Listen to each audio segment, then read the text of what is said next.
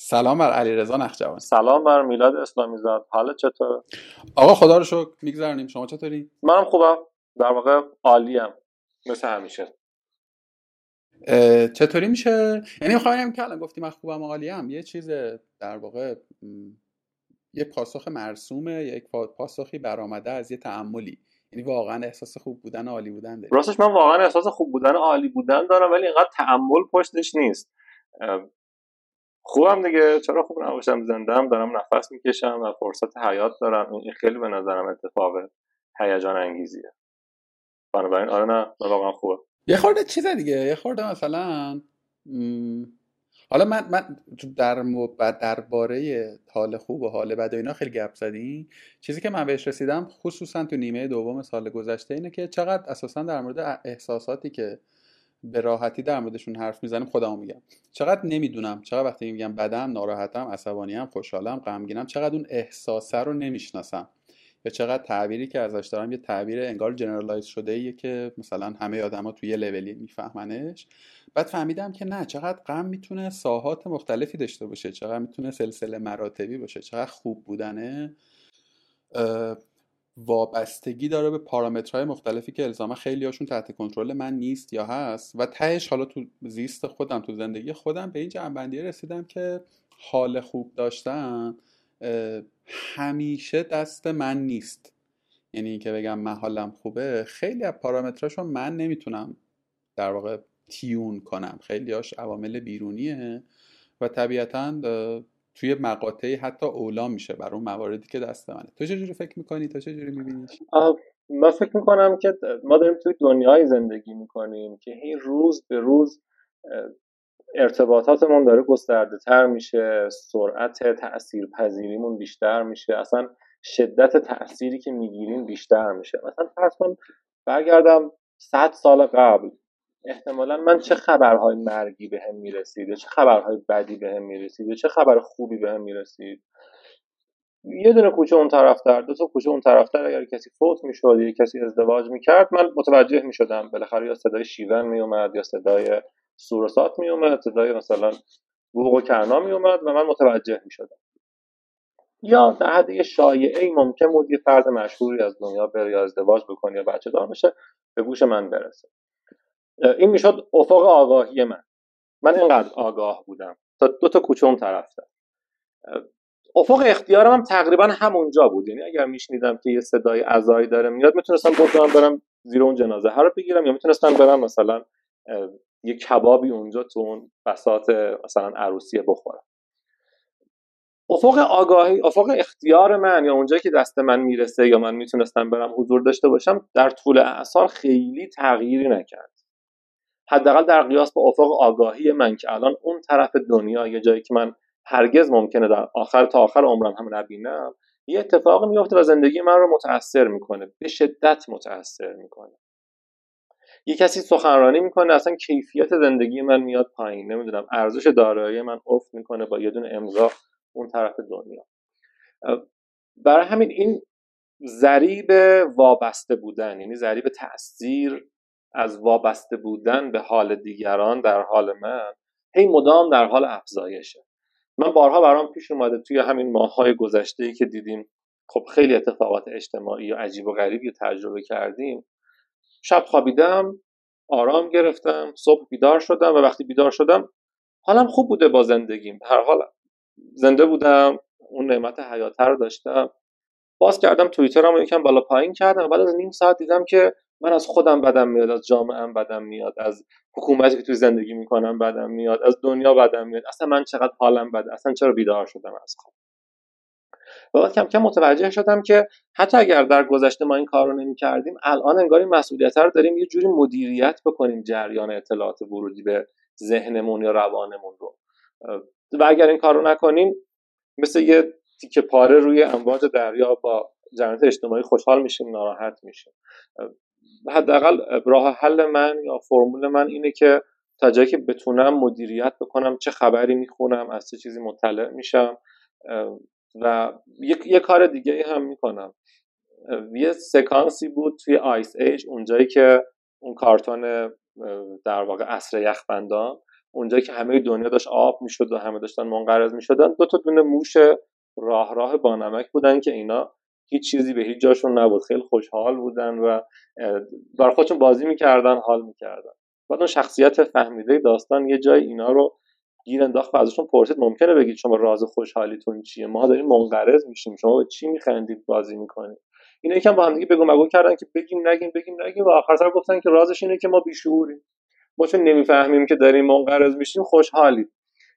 من از اینم خیلی استفاده می‌کنم که اون آینده نگریه و قصه اینو خوردن که تا آخر سال می‌دونی دلار چند میشه. می‌دونی مثلا ممکنه جنگ بشه ممکنه این اتفاقات بیفته.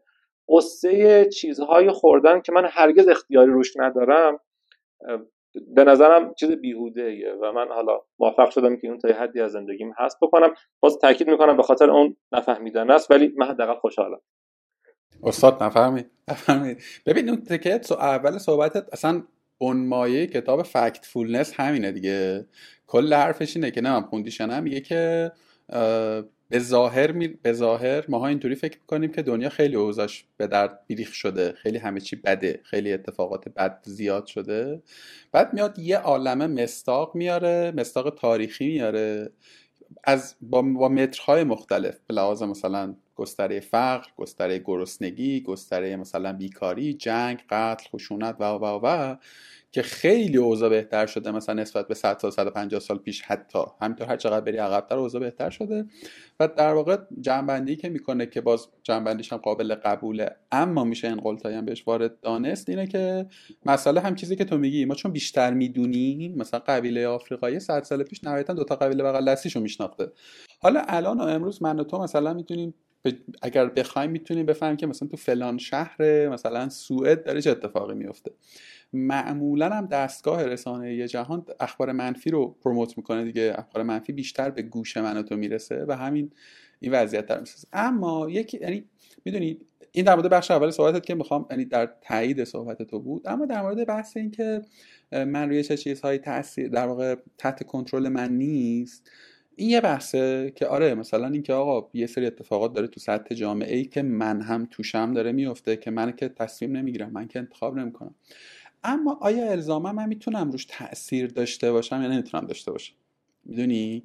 یک اتفاق کج و زشت و قبیحی داره تو جامعه میفته اصلا هم نمی‌خوام سیاسی و میاسی و اینا رو بذاریم کنار.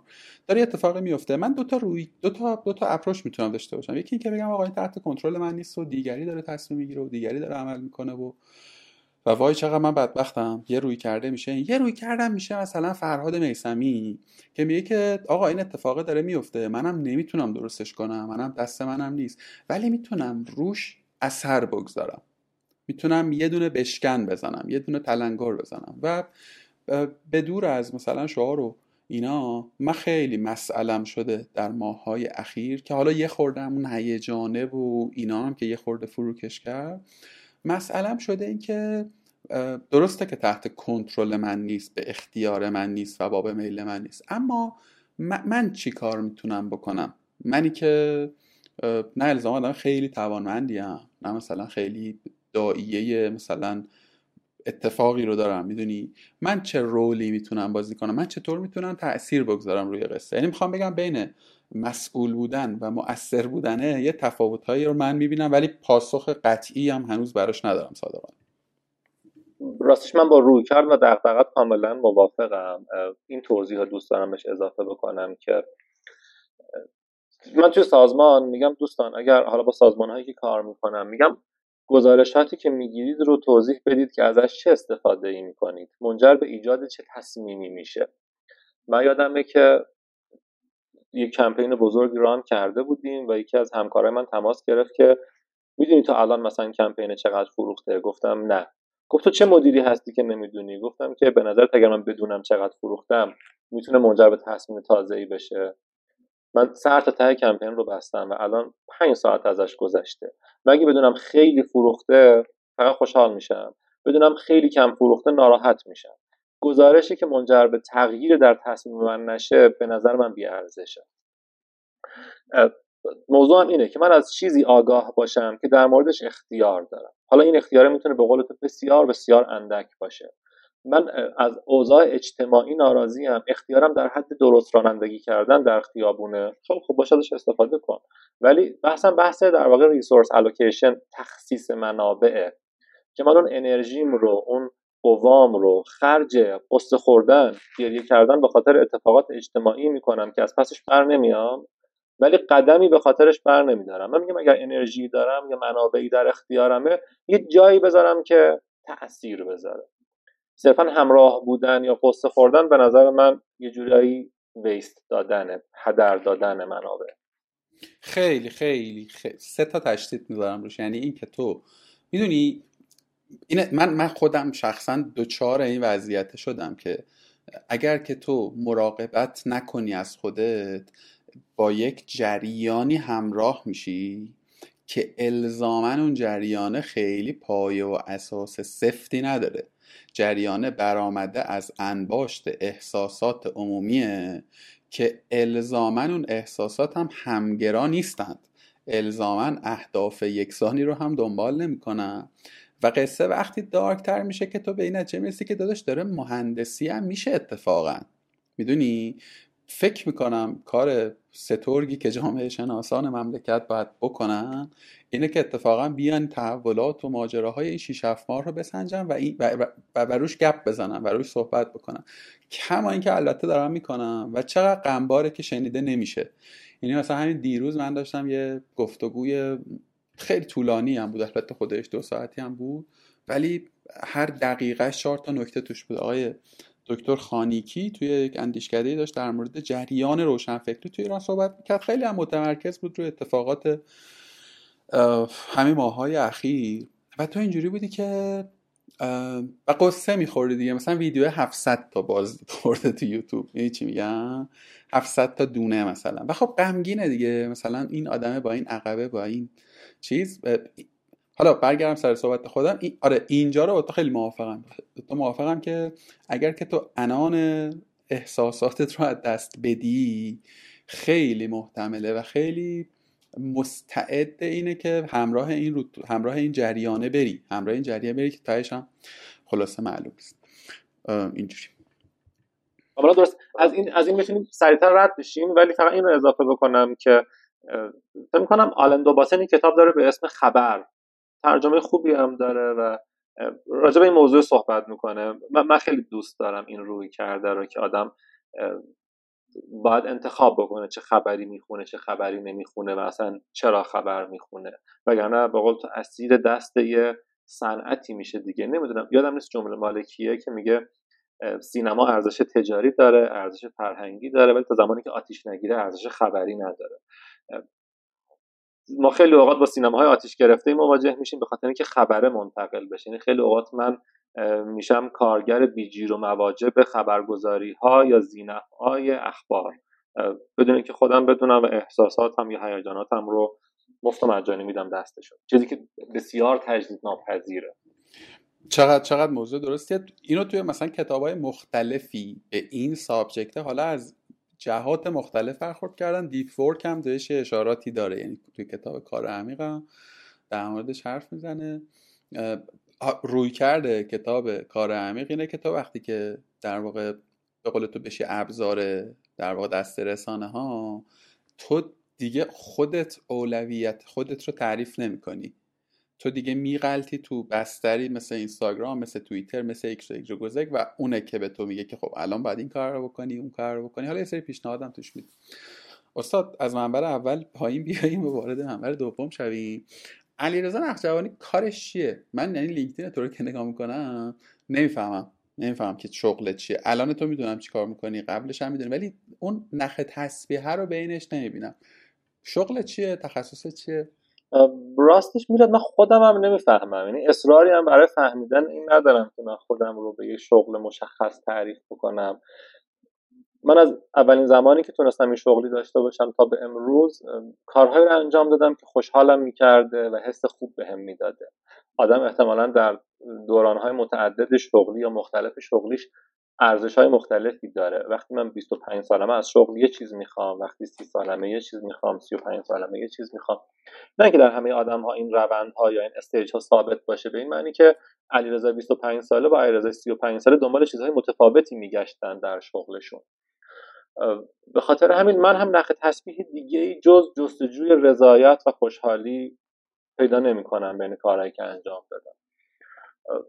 کاملا اتفاقی کاملا اتفاقی با حوزه آموزش آموزش مدیریت و روانشناسی و چیزای شبیه به این وارد بازار کار شدم وقتی تازه دانشجو شده بودم. به صورت کاملا اتفاقی باز دوباره این کارشناس آموزش بودن و یه اپراتور ساده بودن مثلا تایپ کردن و اطلاعات وارد کردن تبدیل به این شد که خب من سر این کلاس بودم سر اون یکی کلاسم بودم یه دوره ای رو 15 بار از نزدیک می‌دیدم و باز به خاطر کم تجربه گیه این اجازه رو به خودم دادم که برم تو سن 21 سالگی وایسم و همونایی که شنیده بودم رو تکرار کنم. تکرارم این شکلی بود که من به عنوان حاله کارشناس آموزش داشتم پروپوزال قیمتی می‌دادم به یکی از سازمان های همکار و دوستمون. بعد اون دوستمون گفت که اسم خودت هم بنویس به عنوان مدرسین. بعد گفتم مدرس؟ من نه فقط بلدم مثلا این پکیجایی که توی ساندیس وجود داره و دامارکینا رو بیارم بچینم روی میز. من اصلا آموزش بلد نیستم. خب حالا بنویس و من فرض کنم مثلا استاد A قیمت یه روزش برای برگزاری دور و اینا بود یه میلیون تومن دارم سال 85 صحبت می‌کنم. استاد B مثلا بود 700 هزار تومن من زیرم یه ریز نوشتم با فونت کوچیکتر علیرضا نخجوانی 200 هزار تومن. خب قاعدتا اونها نگاه کردن و حساب کردن که این دیگه بالاخره پنج برابر که بدتر نیست پس به این میگیم بیاد. و من مجبور شدم که برم آموزش بدم برای بار اول. چون یه کمی هم مثلا شو دوست دارم و ادعای حرف زدن دارم و تجربه داشتم. برام خیلی جذاب بود. رفتم آموزش دادم و یهو به خودم آمدم دیدم من رتبه خیلی خوب بین اون مدرسین گرفتم. چون شوخی می‌کردم از خرابازی در می آوردم یا برام خیلی مهم بود که مخاطب رو جذب کنم چون خیلی ضایع می‌شدم اگر می‌گفتن این دیگه هزار تومنم نمیارزه. دیدم که نه من رتبه خوبی هم به دست آوردم و باز بدون اینکه خودم انتخاب کرده باشم خیلی تصادفی توی این حوزه وارد شده. دیدم صنعت آموزش جالبه و اینو کم کم با یکی از دوستانم تبدیل به یه سازمان کردیم و بیزنسمون شد آموزش رفتیم با دانشگاه تهران پارتنر شدیم و من اونجا باز دوباره شانس این رو داشتم که اساتید متعددی رو خارج از کلاس درس ببینم و متعدد سر کلاسشون بشینم یا در مورد مثلا سیلابسشون باشون گپ بزنم. آشنایی های عمیق و دوستی های خیلی عمیقی برای من شکل گرفت و خب بدون اینکه بخوام آموزش های متعددی هم دیدم دیگه. به هر حال وقتی در فضا بود گلدون هم جایی من میذاشتی. بعد از این مدت می‌تونست راجع به روانشناسی و مذاکره و نمی‌دونم استراتژی حرف بزنه. توی مقطعی از زندگی با محمد شعبان علی آشنا شدم و این در واقع یک نقطه خیلی درخشانی توی سابقه شغلی و تجربی من بود. دوران یک سال خورده ای کنار محمد بسیار یاد گرفتم و کنارش کار کردم و عملا وارد صنعت مشاور مدیریت شدم. باز هم بدونی که خودم بخوام همینجوری داشتم بچه بودم دیگه با جریان آب می‌رفتم. البته من دست و پای می‌زدم ولی خب دست و پای در قیاس با عظمت اون جریان خیلی به کار نمیومد وارد صنعت مشاور مدیریت شدم و یه کمی رفتم جلو دیدم خب خیلی جذاب اتفاقای جالب میفته حالا یه فسقل بچه میاد به یه سازمانی میگه که نه اینو اینجوری کنید ریسورستون اونجوری مثلا الوکیت کنید منابع انسانیتون اینجوری بچینید. خوب بود زندگی میگذشت درآمد داشتم ولی دیدم یه حرفایی می‌زنم یه ادعایی دارم و این حس بدیه که من دور از اجرا وایساده باشم یه حرفایی رو بزنم اتفاق نیفته. یه اتشی داشتم که برم اجرا بکنم. اینم اضافه بکنم که اون موقع به این نتیجه رسیدم که آدم مشاور مدیریت نمی‌تونه پولدار بشه حداقل توی ایران. به من حس کارگر ساختمانی می‌داد. حالا من به جای مثلا بیل و کلنگ با خودم لپتاپ میبردم. ولی مگه یه هفته کار نمی‌کردم به اندازه یه هفته از درآمدم از دست داده بودم. یا اگر من یه وامی می‌گرفتم نمی‌تونستم برم باش بیزنسم رو اسکیل بکنم. حداقل من تو اون دوران بلد نبودم. اگر چه فکر می‌کنم همین امروزم که داریم صحبت می‌کنیم خیلی از کسانی که تو حوزه مشاور مدیریت کار انجام میدن نمی‌تونن این کار رو انجام بدن. من الان با این در واقع ادعا در مورد مشاور مدیریت صحبت می‌کنم که خودم نقشم شبیه مشاور مدیریت یعنی چون مشاور مدیریت محسوب میشم امروز که دارم صحبت می‌کنم به خودم اجازه رو میدم که این ادعا رو بکنم. ولی فکر می‌کنم جمله برنارد شاوز که میگه those who can do those who can't teach. بعد اینو بهش اضافه می‌کنن که those who can't teach consult مثلا کسایی که می‌تونن که انجام میدن کسایی که نمی‌تونن آموزش میدن کسایی که آموزش نمی‌تونن بدن دیگه میگن مشورت میدن. من یه مدتی توی زندگی اونجا ایستادم و اگه حرفتو یادت نمیره اگه حرفتو یادت نمیره همینجا چون این جمله خیلی حرف مهمیه. تو موافقی با این گزاره؟ کسی که نمی‌تونه کاری رو انجام بده درسش میده. کسی که نمی‌تونه درسش بده میره مشاورش میشه؟ حداقل مطلق دلخونک کنیه برای من که تو خیلی از کسایی رو می‌بینی که وای میستن و حرف می‌زنن و ادعای آموزش دارن. بعد نگاه می‌کنی خب تو اینا رو میگی چرا خودت این شکلی؟ یعنی چرا خودت نتونستی این کارا رو انجام بدی؟ اگه تو موفقیت درس میدی چرا ماشین تو اجاره کردی؟ یا نمی‌دونم اگر خوشحالی درس میدی چرا مثلا رضایت درس میدی یا به آدم می‌خوای انرژی بدی چرا خودت همه علائم افسردگی حاد رو داری؟ می‌خوام بگم حداقل مصادیقش زیاد وجود داره. قطعا عمومیت نداره. ولی مصادیق زیادی وجود داره که آفرین. آفرین. ببین ولی اکثریت داره. ولی اکثریت. ببین مثلا در مورد ممرز شهوان علی که منم توفیق حالا من همکاری نه شاگردیشو داشتم. دیگه مثلا تو که باش هشت رو نشت داشتی حتما می‌دونی که بابا این آدم بلد بازیشه. یعنی اگر که اراده می‌کرد که مثلا می‌رفت توی بیزینسی کما که بوده توفیق مالی توفیق مثلا رپیوتیشن هر هر با هر متری بخوای در نظر بگیری. حالا نه مثلا در مورد شهروان علی به عنوان یک برندی در حوزه آموزش که اگر نبود اوضاع آموزش مملکت خیلی فشل تر از این هم می‌شد. مصادیق خیلی زیادی داره اما اما قاطبه معلمان حالا بگیم مثلا جریان آموزش آزاد مملکت این چنین نیستن صادقانه. یعنی تو الان پلتفرم های آموزشی رو که باز بکنی مثلا مثلا حالا اسم بریم دیگه با مدیران عامل هر دوتاشون هم من گپ زدم. نمی‌دونم چرا واقعا نمی‌دونم چرا این شکلیه که مثلا تو میری مثلا تو تو رسته کاری خودم هم میری همین فضای digital marketing و content marketing و و تو می‌بینی که تهیه آدمه. با احترام نه دیگه احترامی هم ندارم. تهیه واقعا تهیه. و مثلا نشسته مثلا داره در مورد یه سری چیزها ان قلت میده. حرف می‌زنه که تو اینجوری که و همین فضای تو فضای مشاوره هم هست. همین فضای تو فضای مشاوره هم هست. ببخشید قطع کردم ولی دوره برمیگردم به اینجا که خورده مثلا رو آسیب شناسی این دو تا فضا هم کار کنیم. چون برام مهمه صادقانه. یعنی معتقدم که اگر که من تو با آدم های دیگه قرولند می‌کنیم که آقا چرا وضع بازار کار خرابه چرا آدم درست پیدا نمیشه و و و یه جای مهمش همینجاست. یه جای مهمش اینجاست که new joiner ها بالاخره میرن قبلش یه جای آموزش می‌بینن دیگه. از دانشگاه که به نظر می‌رسه که همه ما دیگه قطع امید کرده ایم. میان بچه ها تو فضای آموزش آزاد بعد اینجا هم با یه لاطائلاتی مواجه میشن بدتر از فضای آکادمیک. می‌دونی؟ یعنی اونجا چیزی یاد نمی‌گیرن. اینجا یه سری چیزای اشتباه رو بهشون خورد میخورونن. بعد همین آدم هم تو بازار کار و یه سری در واقع رویه ها ایجاد میشه که تو دیگه اینجوری میشه که خب من چیکار کنم با این وضعیت؟ ببین به نظرم اگر حالا بخوام ادامه صحبت تو رو پیش ببرم اگر بخوایم کمی سیستمی و تکاملی نگاه بکنیم میگن در با نگاه تکاملی اگر چیزی وجود دارد و در طول اعثار یا زمان سروایو کرده وجودش رو حفظ کرده حتما یک نیازی به وجودش بوده است که این امروز هنوز هستی داره. پس من اگر استاد زرد دارم مدرس زرد دارم اون طرف مخاطب زرد پسند هم دارم. مرغ و تخم مرغیه من نمیگم که تقصیر مخاطب زرده یا اصلا تقصیر استاد زرده. من میگم الان این سیستم وجود داره که صادقانه بهت بگم. همه ماها می‌دونیم که اگر ماها یه کمی رو تون صدامون کار کنیم و روی ظاهرمون اونم دندونامون رو بلیچ کنیم و یه دستی به سر روم بکشیم که قابل فروش باشه این پکیج حالا خودم میگم تو که خوبی. این کارا رو انجام بدیم و بریم یه سری حرفای انگیزشی بزنیم احتمالا می‌تونیم درآمدهای خیلی خوبی داشته باشیم.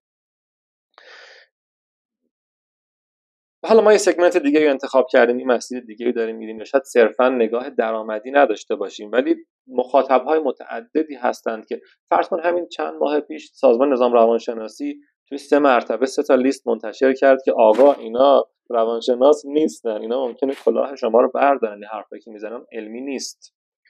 چه اتفاقی افتاد؟ هیچی چون اصلا اون آدم ها یعنی اون اساتید زرد اصالتشون از سازمان نظام روانشناسی نگرفته بودن که. از اون آرزو فروختنه امید فروختنه گرفته بودن و یه ادم هستن که بالاخره مشتریشن.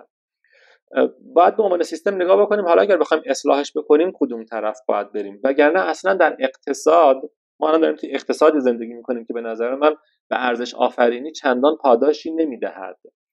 به زرنگ بودن پاداش می‌دهد به دلال بودن پاداش می‌دهد. تو این اقتصاد ساختن یک دانشگاهی که واقعا بصیرت منتقل بکنه. ساخت در واقع داشتن اساتیدی که واقعا ارزش آفرینی آموزش بدهند یا آموزش ارزش آفرین داشته باشن یه کمی دور از ذهن به نظر می‌رسه. یعنی یکم کلانتر ببینید به نظرم اصلا تو این context نمیشه. آقا وسط کویر پرتقال در نمیاد اصلا تو context رو ببینید. تو این اقتصاد میشه انتظار داشت که مخاطبین ما محمدرضای شعبانعلی بیشتر از مخاطبین ایکس باشن. مثل همین ویدیویی با 700 ویویی که تعریف می‌کنی من اگه بخوام انگشت بگیرم انگشت رو سمت کسانی می‌گیرم که کل اون محیط رو مدیریت می‌کنن و در حاکمیت محیط دستشونه. نه راستش میشه به اون اساتید خیلی اتهام زد.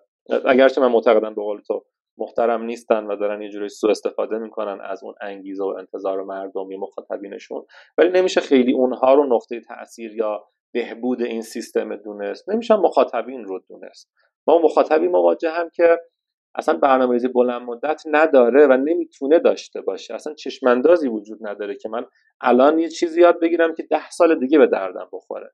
پس ناخودآگاه میرم سراغ فست فود fast learning fast success این Road Runner بود که یه قطره سوراخ فوری داشت. ما همش دنبال اون سوراخ فوری یعنی قطره بچکونم و یه اتفاقی بیفته. ببین با تو موافقم اما اما یه جایی مخالفت نمیشه. یه فقط یک یه سوراخی رو می‌خوام باز کنم که یه بر دیگه هم به قصه نگاه بکنی. ببین من الان خودم می‌ذارم جای اون آدمی که می‌خواد توی اینستاگرام بیزینس کن خب؟ و بستر درستی هم هست دیگه. داره بالاخره کار می‌کنه. یا عالمه از کوچکترین کسب و کارات دانش. من الان می‌خوام یادش بگیرم. من به عنوان یک نوکارجو یادم مثلا فرش گریجویتد یا آدم مثلا 20 ساله 21 ساله. منوی که جلومه خب منوی که جلومه جنس خوب توش نیست اساسا. یعنی تو اگر که بخوای حالا این ترم اینستاگرام marketing بنیادی ترم درستی نیست به زعم من. ولی اگر که من همین رو جستجو بکنم به گزینه اصلا گزینه درستی توی 20 آیتم اولم نیست. یعنی همه دارن روی یه. و تجربه هم اما هم نگم و اما تجربه نشان داده که توی همین وضعیت همین گروه مخاطب نه همشون طبیعتا یه بخشیشون میره به سمت محتوای خوب. می‌دونی؟ به وقتی که توحید علی اشرفی میاد و یه دوره marketing برگزار می‌کنه و خیلی سریع هم در واقع ظرفیت پر میشه. این نشون میده که آدم ها دنبال محتوای خوب هستند اما نیست. ببین تعارف که نداریم. تو الان مثلا این چهار پنج تا پلتفرم برگزاری رویدادها و آموزش آنلاین رو باز کن. خب تو به عنوان فعال حوزه کسب و کار خود وکیلی اسم چند تاشون شنیدی؟ برو رزومه تک تکشون رو نگاه کن. و من مطمئنم که آقا اگر که مثلا تو برگزار بکنی X نفری که تو می‌خوای واسه ظرفیتت پر میشه. من فکر می‌کنم در کنار این این این fact که آموزش ضرب مخاطب خودش رو دارد آموزش سطحی آموزش لقمه ای آموزش فست فودی ده راه برای ثروتمند شدن یا پنجاه راه برای موفقیت این یه سگمنتیه دیگه. فقط هم تو مملکت ما نیست. یعنی مثلا تو نگاه بکنی عقبش هم در بیاری همین الانش هم همه جای دنیا هست و داره کار می‌کنه. ولی به نظر من مشکل نمیگم اصلی مشکل دیگری که این فضا داره تو مملکت ما این آدمایی که صلاحیتش رو دارند هم وارد گود نمیشن. می‌دونی؟ یعنی مثلا تو دور اطرافیان خودمون چند تا آدمی که واقعا حرفی واسه گفتن داره. چهار تا تجربه عملیاتی عملی واقعی داشته. من با خیلی ها این چند وقت حرف زدم من خیلی از آدمایی که تو کارگاه درس کردن بعدش آفتیره گفتم تو رو قرآن مثلا بیا وبینار بذار یه چیزی درس بده یه کاری بکن منم کمک می‌کنم ولی پاسخ عمده آدم اینه که حاجی چرا من باید بیام توی یه زمینی بازی کنم؟ که یه سری کج و کوله مثلا اون تو منو دارن مثلا خوش رخصی می‌کنن می‌دونی؟ که اونم قابل درک البته یعنی اینجوریه که خب در نهایت من من میرم توی تراز دیگری قرار می‌گیرم. من, من این گیره دارم می‌بینم. این گیر بخوام تو یه جمله خلاصه کنم. ما یک توده ای از آدم ها داریم که به قول تو دارن رویا میفروشن دارن package میفروشن دارن آموزش های تهی از معنا میفروشن. اینور آدمایی که فی‌الواقع در اون حوزه دانش دارن تجربه دارن داده دارن یه چیزی می‌تونن عرضه بکنن اولویتشون حداقل نیست. اینجوری که داشت من کارمو دارم می‌کنم. اگرم بخوام کاری بکنم میرم توی یه سازمان خصوصی آموزش میدم 5 X اون پول در میارم. اسمم هم مثلا درگیر این بازیه نمی‌کنم و وقتی که خب گزینه ای نباشه روی میز آدم ها ناچارن میرن به سمت اون توده دیگه. باهات موافقم که یک گپی این وسط وجود داره که کسانی هستند که دنبال آموزش خوبن ولی آدم خوب پیدا نمی‌کنن که ازش یاد بگیرن.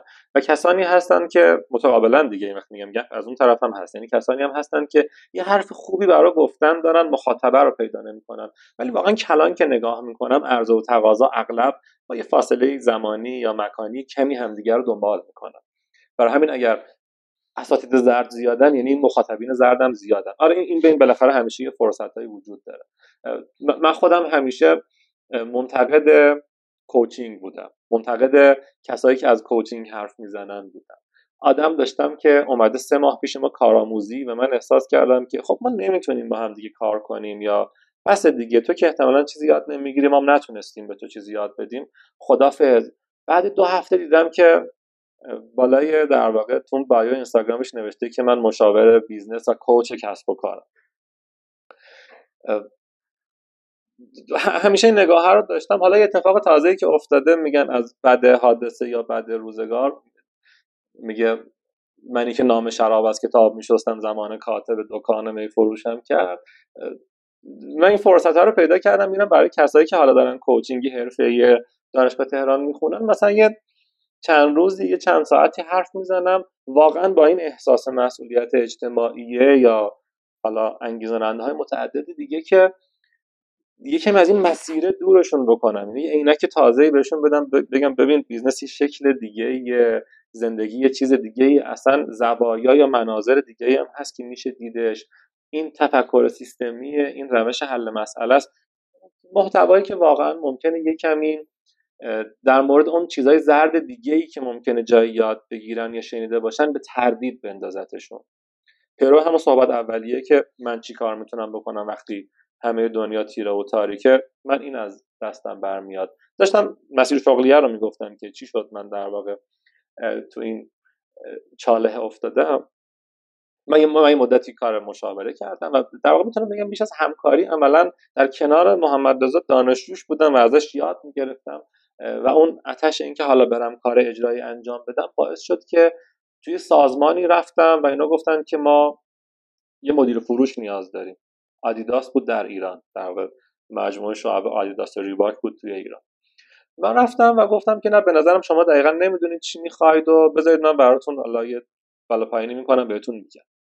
اونا رفتن یه سفری چرخیدن منم مثلا یه دو هفته ای رفتم فروشگاه هاشون رو دیدم و مطالعه کردم و اصلا با این صنعت آشنا شدم و وقتی برگشتن با یه action plan خیلی جامعی رفتن پیششون که دوستان مسائل شما ایناست به نظرم نقاط بهبود اینه. از اینجا شروع کنیم به اینجا برسیم. بعد مثلا این چشم انداز جلومون وجود داره و براشون خیلی جالب بود که کسی از بیرون سازمان انقدر متوجه شده. خب بالاخره من هم کمک فکری داشتم هم کلیات گرفته بودم.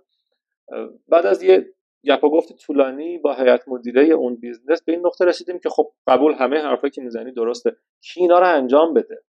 اینایی که میگی که ما متوجه شدیم کی انجام بده. منم یه کمی ناامید بودم از اون طرف که آیا می‌تونم اون business رو scale بکنم یا نه. گفتم ما حاضرم انجام بدم. یه توافقی کردم و شروع کردم به انجام دادن. عملا برای اولین بار تو زندگیم جذب یک سازمانی شدم و اون هم باز دوباره نه با یه مصاحبه شغلی. حالا چون می‌دونم تو کار مصاحبه شغلی زیاد انجام دادی من دو تا جلسه مذاکره هست که همیشه حسرت حضور توش رو داشتم. یکی که من تا حالا خواستگاری نرفتم و فکر می‌کنم که باید خیلی جلسه مذاکره فانی باشه. فان یعنی که خیلی دوست دارم یه بار تو موقعیت حضور داشته باشم. یکی من تا مصاحبه شغلی هم به عنوان مصاحبه شونده حضور نداشتم. خب مصاحبه که قطعا زیاد انجام دادم ولی اونجا هم که بار اول بود عملا من اینجا استخدام شدم بدون مصاحبه شغلی بود عملا. با در واقع تقاضای اونها بود که بیا شروع کن و من شروع کردم یه چهار سالی اونجا من بسیار با اجرا دست و پنجه نرم کردم. که حالا این حرفایی که رو کاغذ می‌زنی چارت باید اینطوری باشد آیا در عمل هم می‌تونی اجراش بکنی؟ اگر میگی سفارش اینجوری بذارم اینجوری قیمت بذارم در عمل هم می‌تونی اجراش بکنی؟ من بسیار یاد گرفتم توی اون فضا.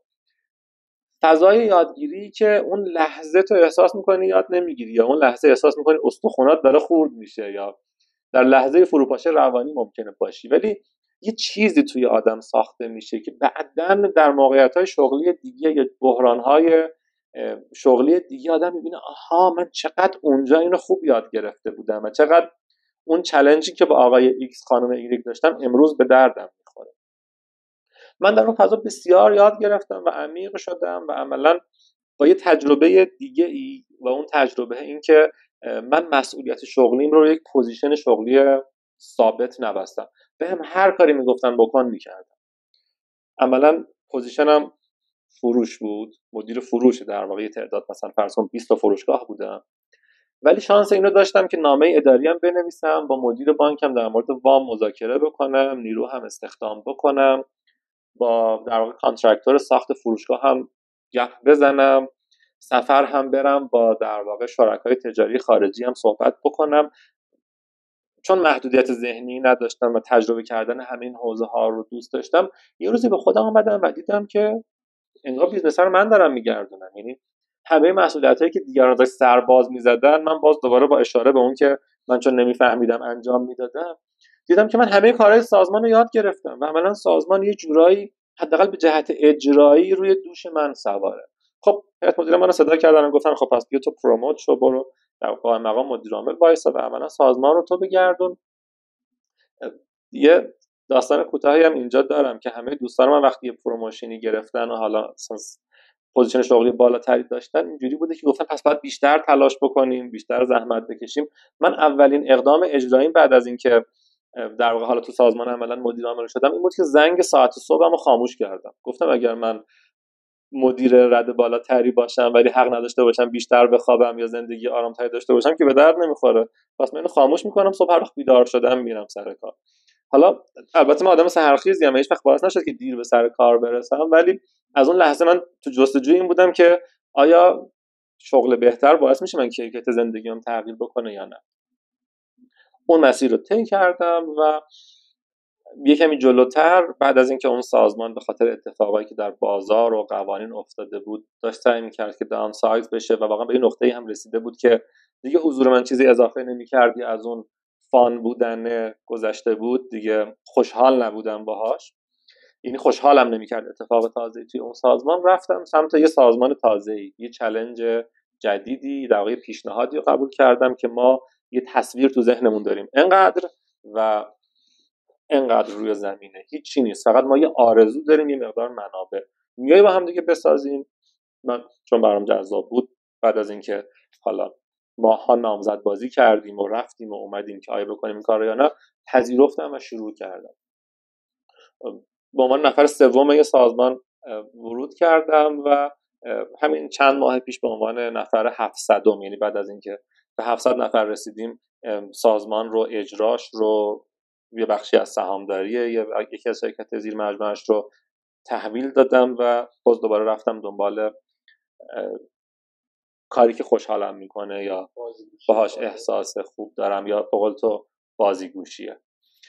خب من اینجا دو تا سوال پرسم. ببین من اینجوری فهمیدم که تو تو حوزه آموزش از واژگان خودت بخوام استفاده کنم. بار خورده و رفتین تو خیلی انتخابی گویا. حاکم نبوده بر قصه. برای نقطه آغاز کریر میفهممش. نقطه آغاز خصوصا مثلا در 15 سال پیش که مثلا انقدر کانتنت نبوده اصلا خیلی از مفاهیمی که امروز مثلا جاب کریر مفهومش شاید نبوده. من حداقل مثلا 5 سال شنیدم خب. یعنی خیلی نگاه به مسئله شغل مثلا مثل امروز نگاه مترقی نبود انصافا. این روزا آدمای یعنی جوان‌تر هم خیلی دغدغه شدن خیلی اتفاق خوبی و به هر حال تو تو صنعت آموزش جای درستی هم ایستاده بود یعنی داشتین کارهای خوبی می‌کردین و پشتبندش وارد یه صنعت کاملا متفاوت میشی.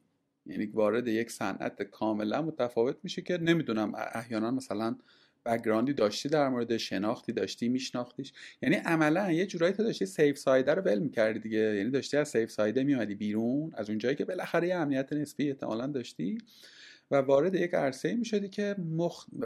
یعنی من دارم تصور می‌کنم و خودم می‌ذارم جای تو احتمالا اینجوری بودی که مختصاتش هم برات خیلی روشن نبوده. آره یه پلنی در آورده بودی ولی که در عمل قراره چه اتفاقی بیفته با آدمای کاملا جدید این خیلی خیلی جای tricky ه بی‌تعارف ممکنم بود نشه دیگه. یعنی ممکنم بود که و احتمالش هم تو business دیگه الان تو می‌دونی احتمال همواره احتمال نشدن خیلی بیشتر از شدنه. یعنی همواره تو دلایلی که منجر بشه که تو به اون نتیجه مفروض و مطلوب نرسی خیلی عوامل بیشتری کمک می‌کنن بهش تو شدن چی بود متر تصمیم گیریت؟ reward ه خیلی جذاب بود در مقابل ریسکش. ماجراجویی بود؟ چجوری بود اونجا؟ من فکر می‌کنم یک مجموعه از اینها بوده. اول اینکه هیچ کدوم از این تصمیم ها ساده گرفته نشد برای من. امروز که نگاه می‌کنم خب با جدیت توضیح میدم که بله من سنجیدم که این بازار داره کوچیک میشه اون داره بزرگ میشه ولی این حرفها اصالت نداره. پر از تردید بودم هر وقت هر تصمیمی که گرفتم. پر از ابهام بوده مسیر پیش روم و اصلا فکر می‌کنم مسیر شغلی همینه. مثلا خاصیت مسیر پیدا کردن همینه. یه موقع هست من توی pipeline ی دارم زندگی می‌کنم. میگم من وارد سازمان X میشم اول کارشناسم بعد کارشناس ارشد میشم میرم میرم میرم میرم مدیر کل میشم بازنشسته میشم میام بیرون. این یه مسیر شغلیه. واقعا ممکنه برای بعضی از آدم ها بعضی از روحیه ها و شخصیت ها راهکار مناسبی باشه. من چند وقت پیش با یه گروهی از سازمان ها آشنا شدم که اینها بازنشسته هایی دارن که شغل اولشون داخل اون سازمان بوده. یعنی من فرض کن در سن 20 سالگی وارد یک سازمان شدم به عنوان یک اپراتور. در سن 50 سالگی از همون سازمان بازنشست میشم.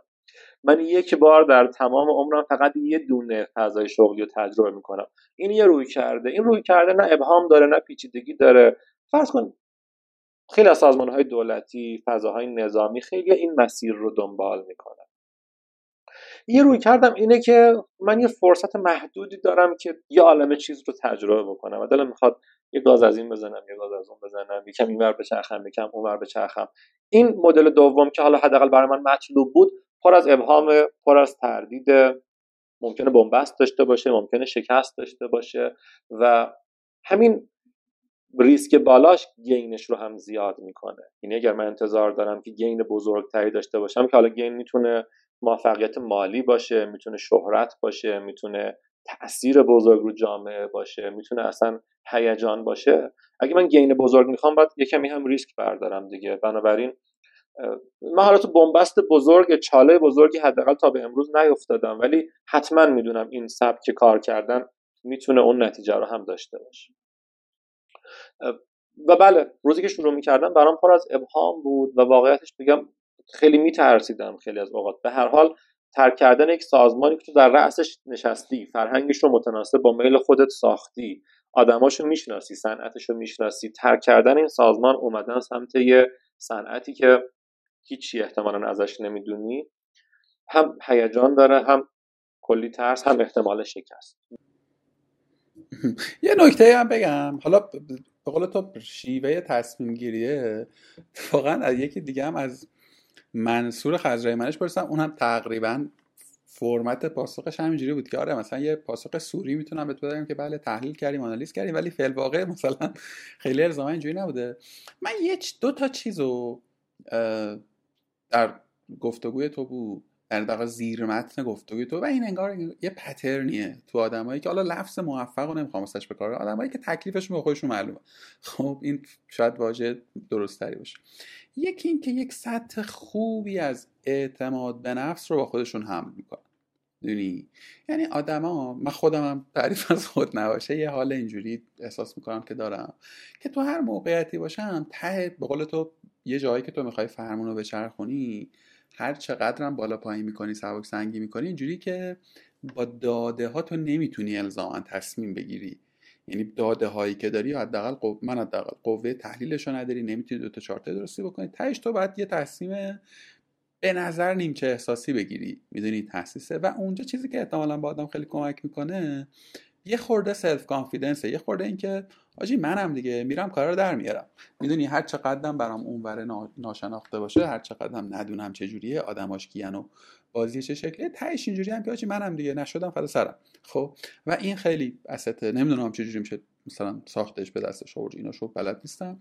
و یه چیز دیگه ای که تو گفتی و من خیلی دلم می‌خواد بتونم این رو مثلا اشاعه بدم آدم های زیادی مخصوصا بچههایی که تازه کار می‌کنن و خیلی اینم به نظر من قشنگ pattern اینکه آقا تو رو وقتی می‌ذارم به عنوان مثلا کارشناس پشتیبانی شروع شغلت اینه کارشناس فروش کارشناس X Z دو دو تا رویکرد می‌تونی داشته باشی. یک رویکرد اینه که از من خواسته این سه تا کار رو انجام بدم و من فقط اون سه تا کار رو انجام بدم.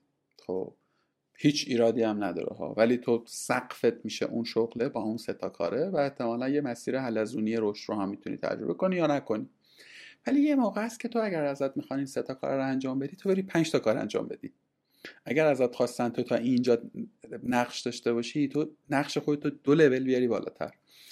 و من علی رضا مستاق غیری در ذهنم از توده آدمایی که باشون کار کردم چه لولم بودن بالا سرم بودن پایین دستم بودن مصداق غیری ندارم. آدمی که رویکرد اینچنینی داشته باشه و نه ترکونده باشه تو مسیر کاریش.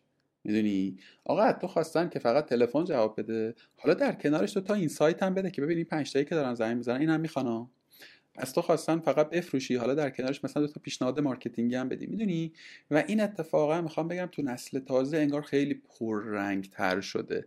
آدما انگار که احساس می‌کنن که اگر که ازشون مثلا یه باکسی گذاشتن آقا این شغل توه احساس می‌کنن اگه یه کار بیشتری بکنه مثلا سازمان داره سوء استفاده می‌کنه ازش. یا مثلا داره طلای مجانی میده به دیگری. در حالی که من واقعا نظرم بر اینه که اگه سازمان از من انقدر خواسته من انقدر کار کنم اون انقدر بیشتره واسه خودمه. یه چیزی به من میافزای پیش از اینکه الزام به درد سازمان بخوره و در نهایت اون سازمان هم می‌بینه دیگه. احمق که نیست اون کسی که بالا سر منه احتمالا به دلایلی بالا سر منه و اونو می‌بینه می‌فهمه و یه جایی دوره انتفاعش خیلی کلوفتر از اون چه که من مد نظرم میشه و خیلی زودتر برمیگرده به خودم. ولی آدما اینو نمی‌بینن. به نظر آدما اینو نمی‌بینن. راست من خیلی دوست داشتم که یکم موهام سفید تر بود و می‌تونستم در قالب یه نصیحتی همچین چیزی مطرح بکنم. ولی حالا به خودم اجازه میدم که بگم. دو تا توضیح دارم در تایید این نکته که گفتی اضافه بکنم. یکی اینکه به هر حال من جهان رو نسبی می‌بینم و آدم های دیگه هم جهان رو نسبی می‌بینن و اگر من قرار باشه که به نسبت یعنی قرار باشه بهتر باشم کافی به نسبت دیگران بهتر باشم. این داستانه هست که دو تا دوست داشتن توی جنگل قدم می‌زدن یه خرسی دیدشون و شروع کرد دویدن دنبالشون یکیشون شروع کرد به دویدن خیلی سریع اون یکی گفت ببین چرا میدوی دیگه خرس ما رو دیده ما رو می‌خوره. ما که نمی‌تونیم از خرس تندتر بدویم. دوستش پاسخ داد که من لازم نیست از خرس تندتر بدوم من باید از تو تندتر بدوم چون خرس تو رو می‌خوره من می‌تونم فرار کنم. خیلی اوقات رشد در سازمان اینجوریه که من باید نسبت به آنچه که عمومی آدم ها دلیور می‌کنن در موقعیت کارشناس کارشناس ارشد من کافی یکم بهتر باشم. من قرار نیست نمی‌دونم استیو جابز باشم ایلان ماسک باشم یا هر چیزی. به من گفتن به قول تلفن جواب بده و این سناریو رو بگو. من می‌تونم تلفن رو یکم مهربونتر جواب بدم. من می‌تونم با دقت بیشتری تلفن رو جواب بدم. من می‌تونم تلفن رو دایورت کنم رو موبایلم دو ساعت بیشتر پاسخ بدم. قرار نیست من دنیا رو متحول بکنم. من فقط قرار از اون چیزی که ازم خواستن یکم بیشتر دلیور بکنم که به نسبت اون انتظار دیده بشم و رشد بکنم. یه, توضیح دیگه هم دارم. چند سال قبل من یه business ی داشتم و این business به یه مشکلی خورده بود و می‌خواستم بفروشمش. یکی از دوستان من یه کسی به من معرفی کرد دو سه جلسه با همدیگه نشستیم و من این business رو به اون دوست دوم فروختم و از اون موقعیت نجات پیدا کرد مجموعه حالا business هایی که مدیریت می‌کردم اون دوست ابتداییم رو که این باعث معرفی و رفت آمد بود کشیدم کنار و گفتم که من همچین عددی برات کنار گذاشتم که حالا جبران کرده باشم لطف تو اگرچه قابل جبران نیست گفت که مرسی من اینو نمی‌خوام. گفتم خب چرا؟ گفت به خاطر اینکه ما که تو این صنعت داریم با هم کار می‌کنیم. هم تو یه عالم موقعیت پیش رود هست هم من یه عالم موقعیت پیش روم هست. حتما جلوتر یه جایی پیش میاد که تو یه کاری بتونی برای من انجام بدی و من نمی‌خوام تو ذهنم اینو با عدد و رقم ببندم. من مطمئنم تو برای من جبران خواهی کرد. و من مطمئنم که دفعه دیگه من از تو یه کاری بخوام با جون و دل میریم کارا رو انجام میدی من حاضر نیستم به خاطر 200 میلیون تومن 300 میلیون تومن اون کمکی که قرار من دو سال دیگه بکنی رو بفروشم و بسوزونمش. من اینو یاد گرفتم که آدم اگر حسابداری ذهنی گسترده ای داشته باشه یعنی من منتظر این نباشم کاری که الان دارم انجام میدم آخر ماه بیاد به حسابم اجازه بدم که این کار پنج سال دیگه یه جا تو کیفیت زندگی من خودشو نشون بده حتما می‌دونم که اگه تلفن رو بهتر جواب بدم اگه یه مشکلی بتونم حل بکنم. یه آشغالی زمین افتاده دلاشم برش دارم حتی اگر مسئولیت من نیست و این روحیه هر رو داشتم عضو این خورده فرهنگی شدم حتما به نفع همه است. این حساب کتاب پرچفت و بست داشتن اگر وجود نداشته باشه. ولی خب آدم باید تجربهش بکنن تا شیرینش رو بچشن دیگه. ببین خدا اموات تو قرین رحمت کنه. من یک جمله قصاری دارم که هر وقت آدم معروفی شدم آدم استفادهش خواهند کرد. میگم که خیر جمعی حتما منتج به انتفاع فردی هم می‌شود. ولی زمانمند نیست. یعنی تو نمی‌تونی مثلا دو تا چهار تا بکنی. من الان این کار رو بکنم فردا مثلا یه 50 تومن کارت به کارت بکنم می‌دونی؟ و خیلی درسته دیگه. خیلی درسته خیلی درسته. و می‌دونی یه وقتایی یعنی مثلا تو دل گفتگوهای کارگاه راستش رو بخوای من با یک سوال بزرگی با خودم خودم رسیدم و با خودم رسیدم. بذار اینجوری بگم من اصلا از ابتدای کارگاه روی کردم چی بود؟ تو اپیزود مثلا 12 تا اپیزود اول. این بود که بیایم به آدمایی که تازه می‌خوان وارد بازار کار بشن مثلا بگیم که مسیر شغلی مارکتر چیه یه اچ چیه یه پی آر چیه و و و. و چطور میشه توی اون حرفه مثلا به یک به یک موقعیت مناسب تری رسید از اوریج به قول تو بالاتر بعد خیلی زود واقعا به چه رسیدم که خیلی فرقی نمی‌کنه که تو حسابدار باشی یا مثلا PR manager باشی یا marketer باشی. attitude های رفتاری ثابتن. یعنی امیر حسن موسوی داره کار PR می‌کنه اون رفیقمون داره کار مثلا مالی می‌کنه. هیچ فصل مشترکی بین این دوتا نیست. در تسکای دی بای دیش اما به شکل باور نکردنی این آدما ویژگی های حتی میشن می‌تونم بگم برابری دارن توی مایندست توی شیوه فکر کردن توی شیوه مواجه شدن با مسائل. به کاری که دارن می‌کنن اهمیت میدن بیشتر چیزی که ازشون خواسته شده دارن کار می‌کنن. دنبال انتفاع کوتاه مدت نیستن بر پلن لانگ ترم دارن ماجراجوان و و و و و, و. حالا یه روزی شاید مثلا نشستم و نوشتمش. و به نظرم می‌رسه که خیلی هم واضحه. یعنی به نظر می‌رسه که خیلی واضحه. ها و خیلی هم نیاز به مثلا فکت نباید الزام وجود داشته باشه که تو اینو بگی. بعد مسئلم چی شده الان؟ مثلا اینه که این ده تا دوازده تا 15 تا فکت رو چطور میشه اشاعه داد؟ چطور میشه به یک توده بزرگتری از آدم ها فهمون که داداش هر لولی از سازمان که داری کار می‌کنه توی هر سازمانی که هستی و با هر کیفیتی که داری کار می‌کنی این ده 15 تا رو بیار تو ما بیار توی شیوه فکر کردنت شیوه مواجهت با حرفت. و مثال و مثال غیر تو خیلی بیشتر داری می‌بینی. از تو سازمانی که خودت داری کار می‌کنی. من تو سه جایی برام مثلا وقتایی مشورت میدم اینجوری هم که 90 درصد challenge های سازمان ها تو اندازه های مختلف. طرف مثلا میگه آقا مشکلم marketing ه مشکلم sales ه مشکلم برنده مشکلم PR ه. بعد دو دو قدم که deep میشی می‌بینی که نه مشکل soft skill های این تیپی پرسنلش بعضا حتی مدیران میانی و مدیران ارشد نمی‌دونم مدل رو نمی‌فهمم که چجوریه. یعنی دنبال اینم که این کارا رو اگه من یادش بگیرم که چطوری میشه این کارا رو کرد. و میگم حرف تو نیست حرف من نیست حرف حداقل مثلا آدمای درست سرمونتر از خودم که باشون حرف زدم اینجوری هم که آقا همه همینا رو دارن میگن و هیچکی مثلا داره یه چیز فقط با زبانهای مختلف با پیووی های مختلف برآمده از تجارب مختلف. نمی‌دونم احساس احساس چیز می‌کنم احساس ناتوانی می‌کنم در بیان این موضوع.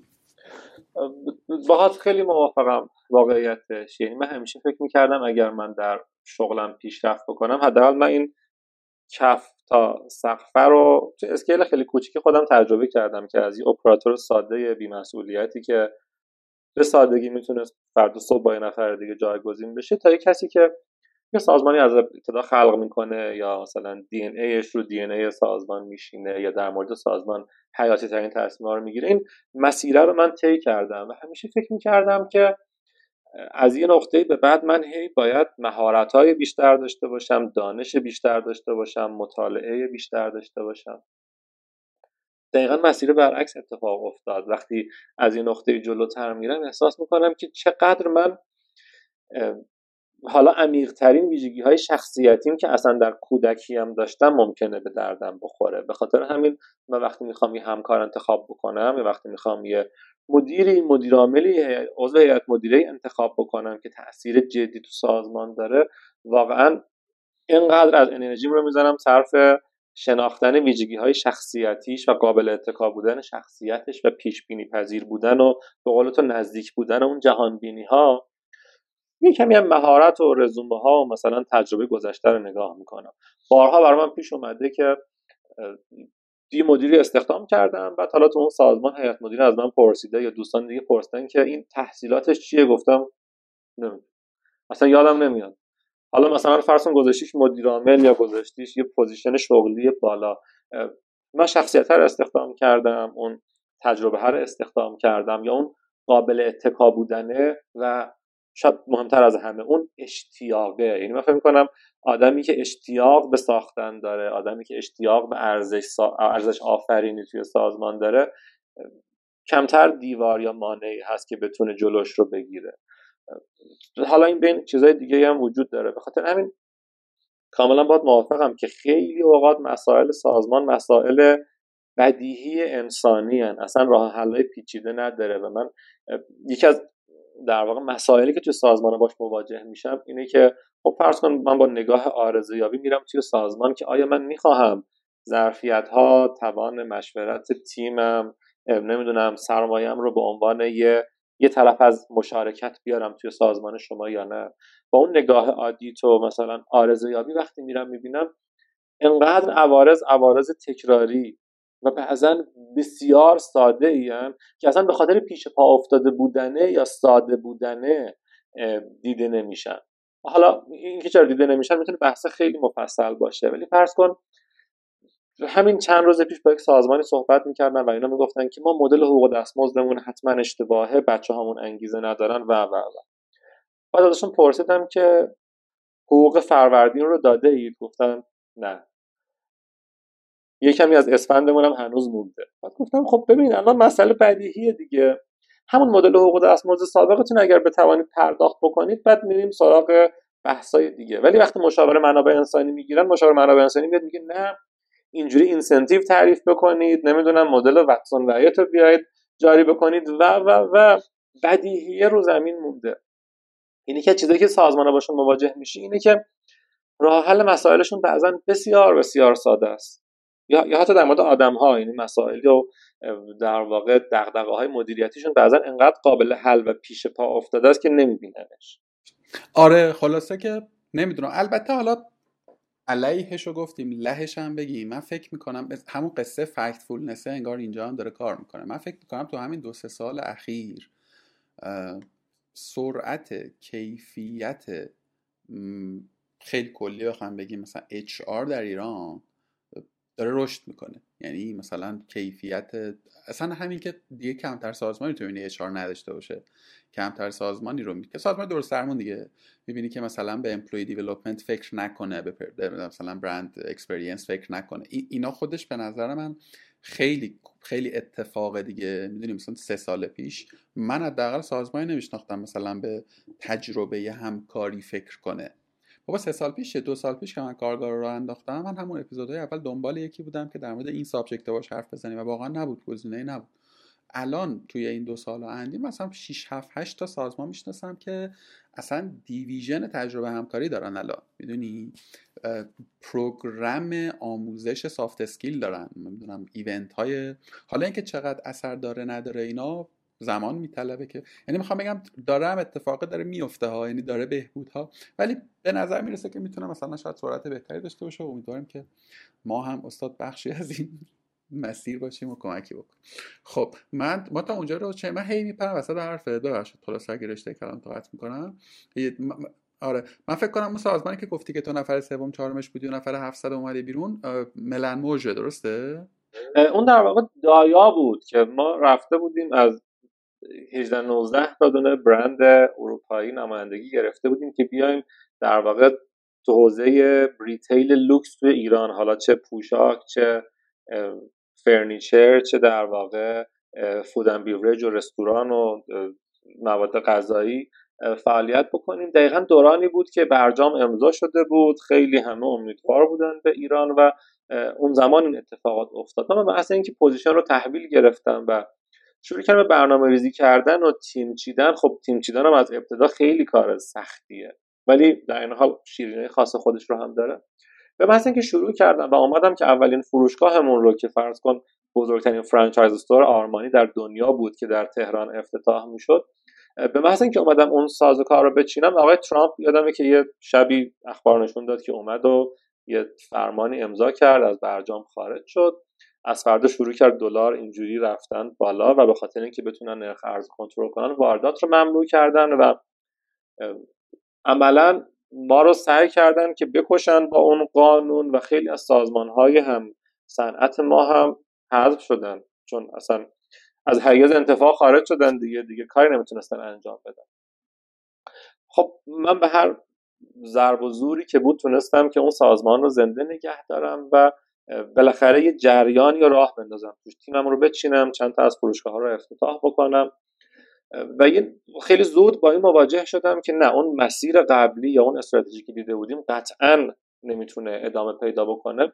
گفتیم بریم و توسعه داخلی بدیم. به خاطر همین رفتیم ملموج رو خریدیم شروع کردیم. ملموج رو توسعه دادن آل اسپورت رو گرفتیم سوپر درای رو گرفتیم. شروع کردیم در واقع برند هایی که تو بازار به یه شکلی نمی‌تونستن توسعه پیدا بکنن رو حالا یا خریدیم یا شریک شدیم و گفتیم بریم حداقل از توان تیممون توی این حوزه retail استفاده بکنیم. آماده هم بمانیم زنده هم بمانیم که وقتی واردات آزاد شد وقتی مثلا شرایط بازار به اون چه که فکر می‌کنیم ایدئال برگشت بتونیم ادامه مسیرمون رو بدیم. این بین به خاطر اینکه من یکم این ریسک رو کم بکنم حالا من که دارم میگم در واقع حالا مجموعه دوستانی که استراتژی ها رو تدوین می‌کردیم تصمیم گرفتیم یکم سراغ توسعه سطحی بریم. برای همین رفتیم یه کارخونه نساجی خیلی در واقع پیشرفته رو هم که از کار افتاده بود و نتونستن راه اندازی بکنن شرکت کردیم در این مزایده برنده شدیم خریدیم و یه یک سالی از زمان من صرف راه اندازی کارخونه ای شد که پنبه خام وارد می‌شد و لباس آماده فروش ازش خارج می‌شد. یعنی پنبه نخ می‌شد نخه در واقع مرسریزه می‌شد تکمیل می‌شد رنگ می‌شد دلاتابی می‌شد. میومد بافته می‌شد تکمیل می‌شد چاپ می‌خورد بریده می‌شد دوخته می‌شد بسته بندی می‌شد و میومد بیرون.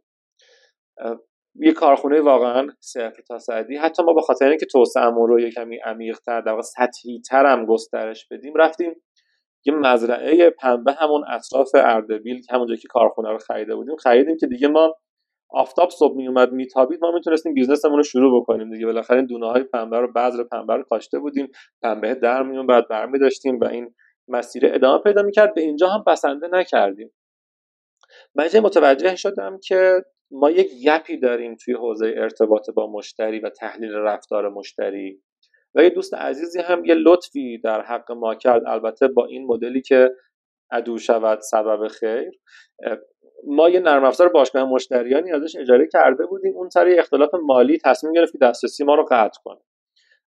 من هم رفتم و چند تا از شرکت هایی که این حوزه کار انجام می‌دادن رو دیدم و دو تا دونشون رو خریدیم آوردیم با هم دیگه ادغام کردیم گذاشتیم در دل سازمانمون گفتیم بچه ها از امروز بیاید به ما سرویس بدید. این کارا رو انجام بعدش حتما برای تعریف می‌کنم که کجا بود. و ما چون تخصصی تو این حوزه نداشتیم و اصلا قرار نبود ما نرم افزار بفروشیم. همون پرو همون صحبتی که گفتم ما چون من چون نمیفهمیدم. ما موفق شدیم بسیار خوب توی این حوزه عمل بکنیم. و اون شرکت من امروز ازش جدا شدم و سهامم رو در واقع واگذار کردم. ولی اون شرکت الان شرکت شماره یکی است که توی این حوزه داره در ایران کار انجام میده. ما آمدیم یه ابزارهایی ساختیم که به صاحبین business های retail و B2C کمک بکنه با مشتریانشون ارتباط بگیرن رفتارشون رو تحلیل کنن و بر اساس اون تحلیل رفتار تصمیم هایی رو اتخاذ بکنن که data driven باشه.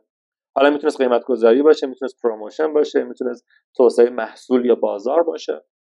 در تعریف بسیار ساده است ولی ما یک gap ی پیدا کردیم که همه ابزاره رو میفروختن. هیچکی بلد نبود درست استفادهش بکنه تو دل سازمان. ما رفتیم اون استفاده شدنه رو فروختیم. به خاطر همین سازمانی میومد می‌گفت من حاضر نیستم چند صد من تا بابت نرم افزار شما هزینه بکنم. می‌گفتیم خب باشه. ما میام نصب می‌کنیم برات. خودمونم کمک می‌کنیم استفاده بکنیم. اگه خیر دیدی راضی بودی به ما پولشو بده. نبدیدی اصلا مال خودت. ما نمی‌خوایم. ما که هزینه نداشته دیگه جمع کنیم ببریم که در سرمایه بر نمیگرده. یا نه بیا ما سیستم رو میایم براتون مستقر می‌کنیم کمکت هم می‌کنیم آموزشت هم میدیم.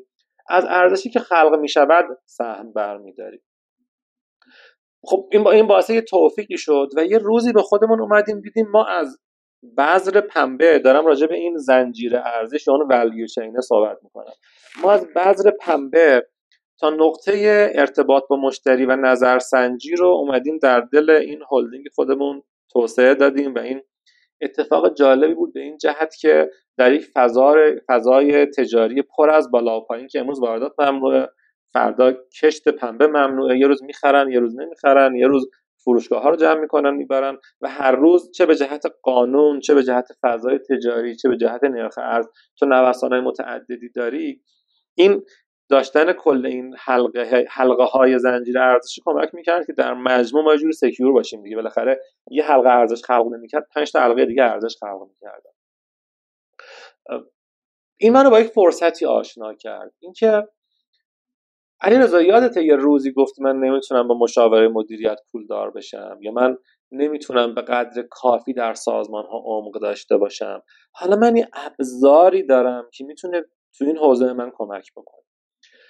با آمدن به موازاتش در کنار اون نرم افزار باشگاه مشتریان الگوهای تحلیل دیگه رو هم توسعه دادم. ابزارهای دیگه رو هم توی این جب ابزارم گذاشتم. گفتم من میرم در دل سازمان ها میگم سلام من اومدم شما رو متحول بکنم. ابزار ندارید؟ من دارم. فرصت ها رو تشخیص نمی‌دید؟ من آرزه یابی و آدیت بلدم و تشخیص می‌دهم. سرمایه ندارید برای اینکه از اون فرصت یا ظرفیت استفاده بکنید. اونم با من. من یه فرصتی در دل سازمان شما تشخیص دادم. میام همه هزینه های مادی و معنوی که استفاده از این فرصت قرار است به شما تحمیل بکند. طرف ما من در درخت شما در زمین شما می‌خوام یه درخت بکارم. آقا وقتی این میوه داد قبول با هم دیگه نصف کنیم میوه هاشو خودم میام آبش میدم خودم هم میارم خودم هرسش می‌کنم. هیچی به شما اضافه نمی‌کنم. این زمین شما هم که افتاده دیگه. خب این خیلی دیوار ورود رو پایین آورد. در بازاری که خیلی از مشاوران مدیریت قراردادهاشون رو می‌برن در دادگاه پول می‌گیرن. و خب متاسفانه خبر بدیه. ما اینجوریم که با اغلب client ها اصلا قراردادی وجود نداره. شما واقعا به همدیگه نیاز داریم. من بلدم از اون درخته میوه در بیارم. اونم اگه من نباشم که نمی‌تونه کاری انجام بده. پس عملا اومدیم بازیه رو بردیم توی یک شکلی از مشارکت. حالا دیگه ما شریک میشیم. یا فرض کن که خب همه شرکت های مشاور مدیریت اصلا در جهان هم این اتفاق میفته که تو اگر بگی من اون آب میوه بستنی فروشی دور میدون سپاهم و یه خدمات مشاوره می‌خوام یا آدیت می‌خوام یا آرزیابی می‌خوام یه آموزش رهبری می‌خوام یا حالا همه این عناوینی که می‌دونی وجود داره در بازار اگر تو بتونی اون با عنوان آب بستنی فروشی افورد بکنی اون خدمات رو اون شرکت خد... مشاور مدیریت با کمال میل به تو اون خدمات رو میفروشه. نه تنها میفروشه ازشون آدرس هم بپرسی برات یه دونه پروپوزال میفرستن که تو آدرس پرسیدی می‌خوای برات آموزش نقشه تهران بذارم یا چیزای شبیه این. می‌خوای برات بیام نرم افزار ویز رو استقرار بدم و آموزش بدم. توی این بازاره ما اون طرف وایسادیم که خب ما حالا خیلی ریسورس محدودی داریم. ما می‌خوایم من مگه چند تا دونه نهال دارم که بتونم در زمینه کسب کارهای مختلف بکارم؟ من میرم سراغ سازمان ها بررسیشون می‌کنم و اگر احساس کنم که آها اینا توان استفاده از این ظرفیت رو دارن حالا من پیشنهاد میدم. اگر اونها میان من انتخاب می‌کنم که با کدومشون کار بکنم. فرض کن از اون اپراتوری شروع کردم. اومدم قدم به قدم تا این نقطه که با هم دیگه صحبت می‌کنیم. از نظر من اون نخه که قراره بود اینا رو به هم دیگه وصل بکنه و حداقل تو لینکدین هم که نگاه می‌کنی هیچ اتصالی وجود نداره. انگار با باد این رو بر شده که البته شده. اون میل به ارزش آفرینی است از نظر من. حالا من خیلی اصالت جدی به خوشحالی خودم میدم. ولی میل به ارزش آفرینی است که آها من یه کاری انجام دادم. بهتر از من می‌دونی. آدم در مسیر شغلیش. یه روزی با این مواجه میشه که خب من اون احساس تأمین مالیه رو که دارم. سوپرمارکت برم می‌تونم بدون اینکه قیمت رو نگاه بکنم اون چیزی که برام خوبه رو بخرم. همینطور در مورد تحصیلاتی که در زندگیم دارم خونم ماشینم نمی‌دونم مسافرت هایی که میرم بیمم لباسم. از یه نقطه به بعد خب اگر آدم خیلی خوشحال باشه که خب خیلی زود به این یعنی خوششانس باشه یک خیلی زود به این نقطه می‌رسه. اگرم دیر برسه که خب خیلی بده. ولی آدم به یک جایی می‌رسه که احساس می‌کنه از مرد نمی‌خوام بگم من از اون نقطه رد شدم من, من هنوز به خاطر اینکه چون نمی‌فهمم احساس می‌کنم از اون نقطه رد شدم. ولی آدم در مسیر شغلی احتمالا به این نقطه می‌رسه که از اون مرزهای موفقیتی که جامعه تعریف می‌کنه از اون شاخصهای آموخته شده موفقیت رد میشه. حالا این یا در 20 سالگی یا در 40 سالگی یا در 60 سالگی بعضی متاسفانه هیچ وقت بهش نمی‌رسن. حتما باید اونجا یه پاسخی برای این سوال داشته باشه که خب حالا چی؟ خب حالا که من می‌تونم هر جور می‌خوام بپوشم هر جور می‌خوام بخورم هر جور می‌خوام بچرخم حالا چی کار کنم؟ حالا موفقیت چیه؟ حالا من چجوری خوشحال باشم؟ راستش من خیلی موفقیت رو همجوار با خوشحالی و شادی معنی می‌کنم برای خودم. برای گاهی ممکنه که از نظر دیگر من بسیار موفق به نظر برسم و موفق نباشم با تعریف من. گاهی ممکنه که من خیلی ناموفق و لوزر باشم ولی خودم احساس خوبی داشته باشم و من اصالت رو به اون احساس درونیه میدم. آدم یه روزی از اون نقطه رد میشه بعد باید یه معنی داشته باشه. حداقل برای من اون معنیه. حتی قبل از اینکه از اون نقطه رد بشم این بوده که من حالا با کاری که می‌کنم خوبه. یعنی اصلا اصلا من چرا شغل دارم؟ من چرا کار می‌کنم؟ من کار می‌کنم که تاثیر مثبت بذارم. بعد از اینکه البته تونستم شکم شکم خودم و گربم و سیر بکنم من کار می‌کنم که احساس کنم حالم خوبه. یه, یه دینی مثلا ادا کردم. یا حداقل وقتم صرف ایجاد یه ارزشی شده. اینی که میگم امیدوارم شعار محسوب نشه. من دو سال قبل پای سازمانی کار می‌کردم که یه پنج شیش ماهی وقت گذاشتم و ساختارشون رو اصلاح کردم. ساختار کسب و کارشون رو اصلاح کردم. یه جریان درآمدی پررنگی براشون ساختم و یه سازمانی که توی نقطه بود که ممکن بود با آسیب های جدی مواجه بشه آخر سال که با هم دیگه صحبت می‌کردیم توی نقطه بود که حالم خوبه آینده رو می‌بینم کشفلو مثبت کلی آرزو بر آینده دارم دیگه معوق بانکی ندارم حقوقام که مثلا چهار ماه عقب بود الان بروز شده. من یه درآمد خیلی خوبی از اون کسب و کار برای سازمانم خلق کردم. یه روز مدیر عامله و مالکی منو صدا کرد که علیرضا دمت گرم. ما وقتی با تو شروع کردیم تو این نقطه بودیم. الان من 200 نفر از پرسنل من شب عید عیدی بردم خونهشون نمی‌دونم ارزاق بردم خونهشون و و حالم خوبه. اقراق نیست اگه بگم که این این تعریفه این یه جمله شنیدنه. واقعا به اندازه همه اون دریافتی نقدی که حتما عدد جذابی هم بود حال منو خوب کرد. اون دریافتی نقدی باعث نمی‌شد من وقتی از اون سازمان میام بیرون رو پای خودم نباشم و احساس کنم دارم رو آسمون را میرم. ولی این جمله این حسه رو بهم داد که آها من یه کاری انجام دادم که می‌تونم به خاطرش به خودم افتخار بکنم. من به خاطر اینکه نمی‌دونم چند میلیارد تومن پول در آوردم نمی‌تونم به خودم افتخار بکنم. چون دارم توی اقتصادی کار می‌کنم که یه کسی ممکنه هیچ کاری انجام نده صد برابر من پول در بیاره. ولی من اگه تونستم مسیر زندگی چند تا آدم رو متاثر بکنم نمیگم متحول بکنم متاثر بکنم. کمک بکنم که چند تا آدم یه شب خوشحالتر بخوابن یا با لبخند بخوابن من فکر می‌کنم که کافیه دیگه کارم انجام بدم. حالا با خودم خوب انتظار عجیب و غریب از خودم ندارم که دنیا رو متحول بکنم. همین. آقا درود بر تو درود بر تو. چقدر چقدر من وقتی که با یه آدمی حرف می‌زنم که احساس می‌کنم شبیه هم فکر می‌کنیم احساس شعف می‌کنم بس روخا دو تا نکته توی حرفات بود که به نظرم خیلی محل شخصی سازی داره. محل اینکه آدما بگیرنش بعد برای خودشون ترجمهش کنن. یکی اینکه متر موفقیت این این واژه متعفن به زعم من که به قول تو یه تعریف کلاس شده ای ازش جلوی ما گذاشتن و و بپذیریم که مخالفت باهاش مواجهه باهاش هم اصلا آسون نیست. وقتی که توی این کالچر توی این جامعه توی این کامیونیتی خونه ای که سوار میشی ماشینی که ماشینی که خونه ای که توشی ماشینی که سوار میشی لباسی که میپوشی نمی‌دونم لول سازمانی که داری و و و, و در شکل شناخته شدن تو اثر داره طبیعتا تو نمی‌تونی الزامن باهاش مواجه اینا رو نمیگم بگم اینا بده ها همه منم دنبالشم خب؟ اینا نمیگم بگم. ولی اگر که بخواد اینا بشه تارگت ها؟ من کار کنم که خونم رو از منطقه پنج ببرم منطقه یک من فکر می‌کنم یه جای کار میلنگه. من فکر می‌کنم که این این این پایدار نمیماند. چون بعد منطقه یک تو کجا می‌خوای بری؟ خب؟ خونه پنجم تیکری سر پنجم بعدش می‌خوای چیکار کنی؟ می‌دونی؟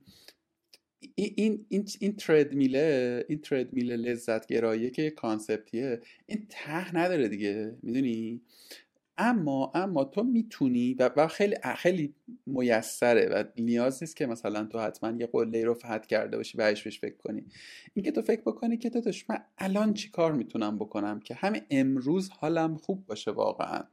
من در یعنی هر جایی که صحبت از این concept رسیدن به یک موفقیت میشه واژه خیلی درست‌تری که به ذهنم میاد self-satisfaction ه خود رضایتمندیه مثلا. می‌دونی؟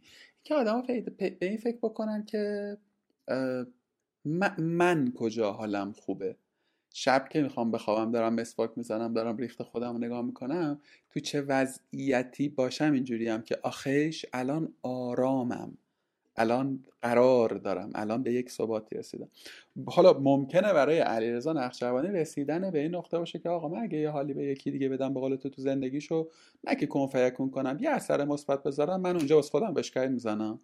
الزاما ممکنه پاسخ من این نباشه الزام ممکنه پاسخ دیگری نباشه می‌دونی؟ ولی پیدا کردن این خیلی حال گرونی می‌سازه. خیلی حال قبط برانگیز قبط برانگیز درسته؟ خیلی حال خوشی در واقع پدید میاره که آقا تو برسی به اونجا که فارغ از قوقای زمانه. من اینجا اون کنج امنمه اینجا اونجاست که حالم خوبه. اما یک درستی هم باز دوباره تاکید کرد در واقع گفتی منم روش تاکید بذارم که همه اینا حرفای قشنگ محسوب میشه. مادامی که تو نیازهای اولیت رو برآورده نکرده باشی. تا زمانی که تو لنگ اجاره خونت بشی و پول مثلا غذا و شام و رو اجارت رو نداشته باشی فکر کردن به این به زمان من اصلا میسر نیست. می‌دونی؟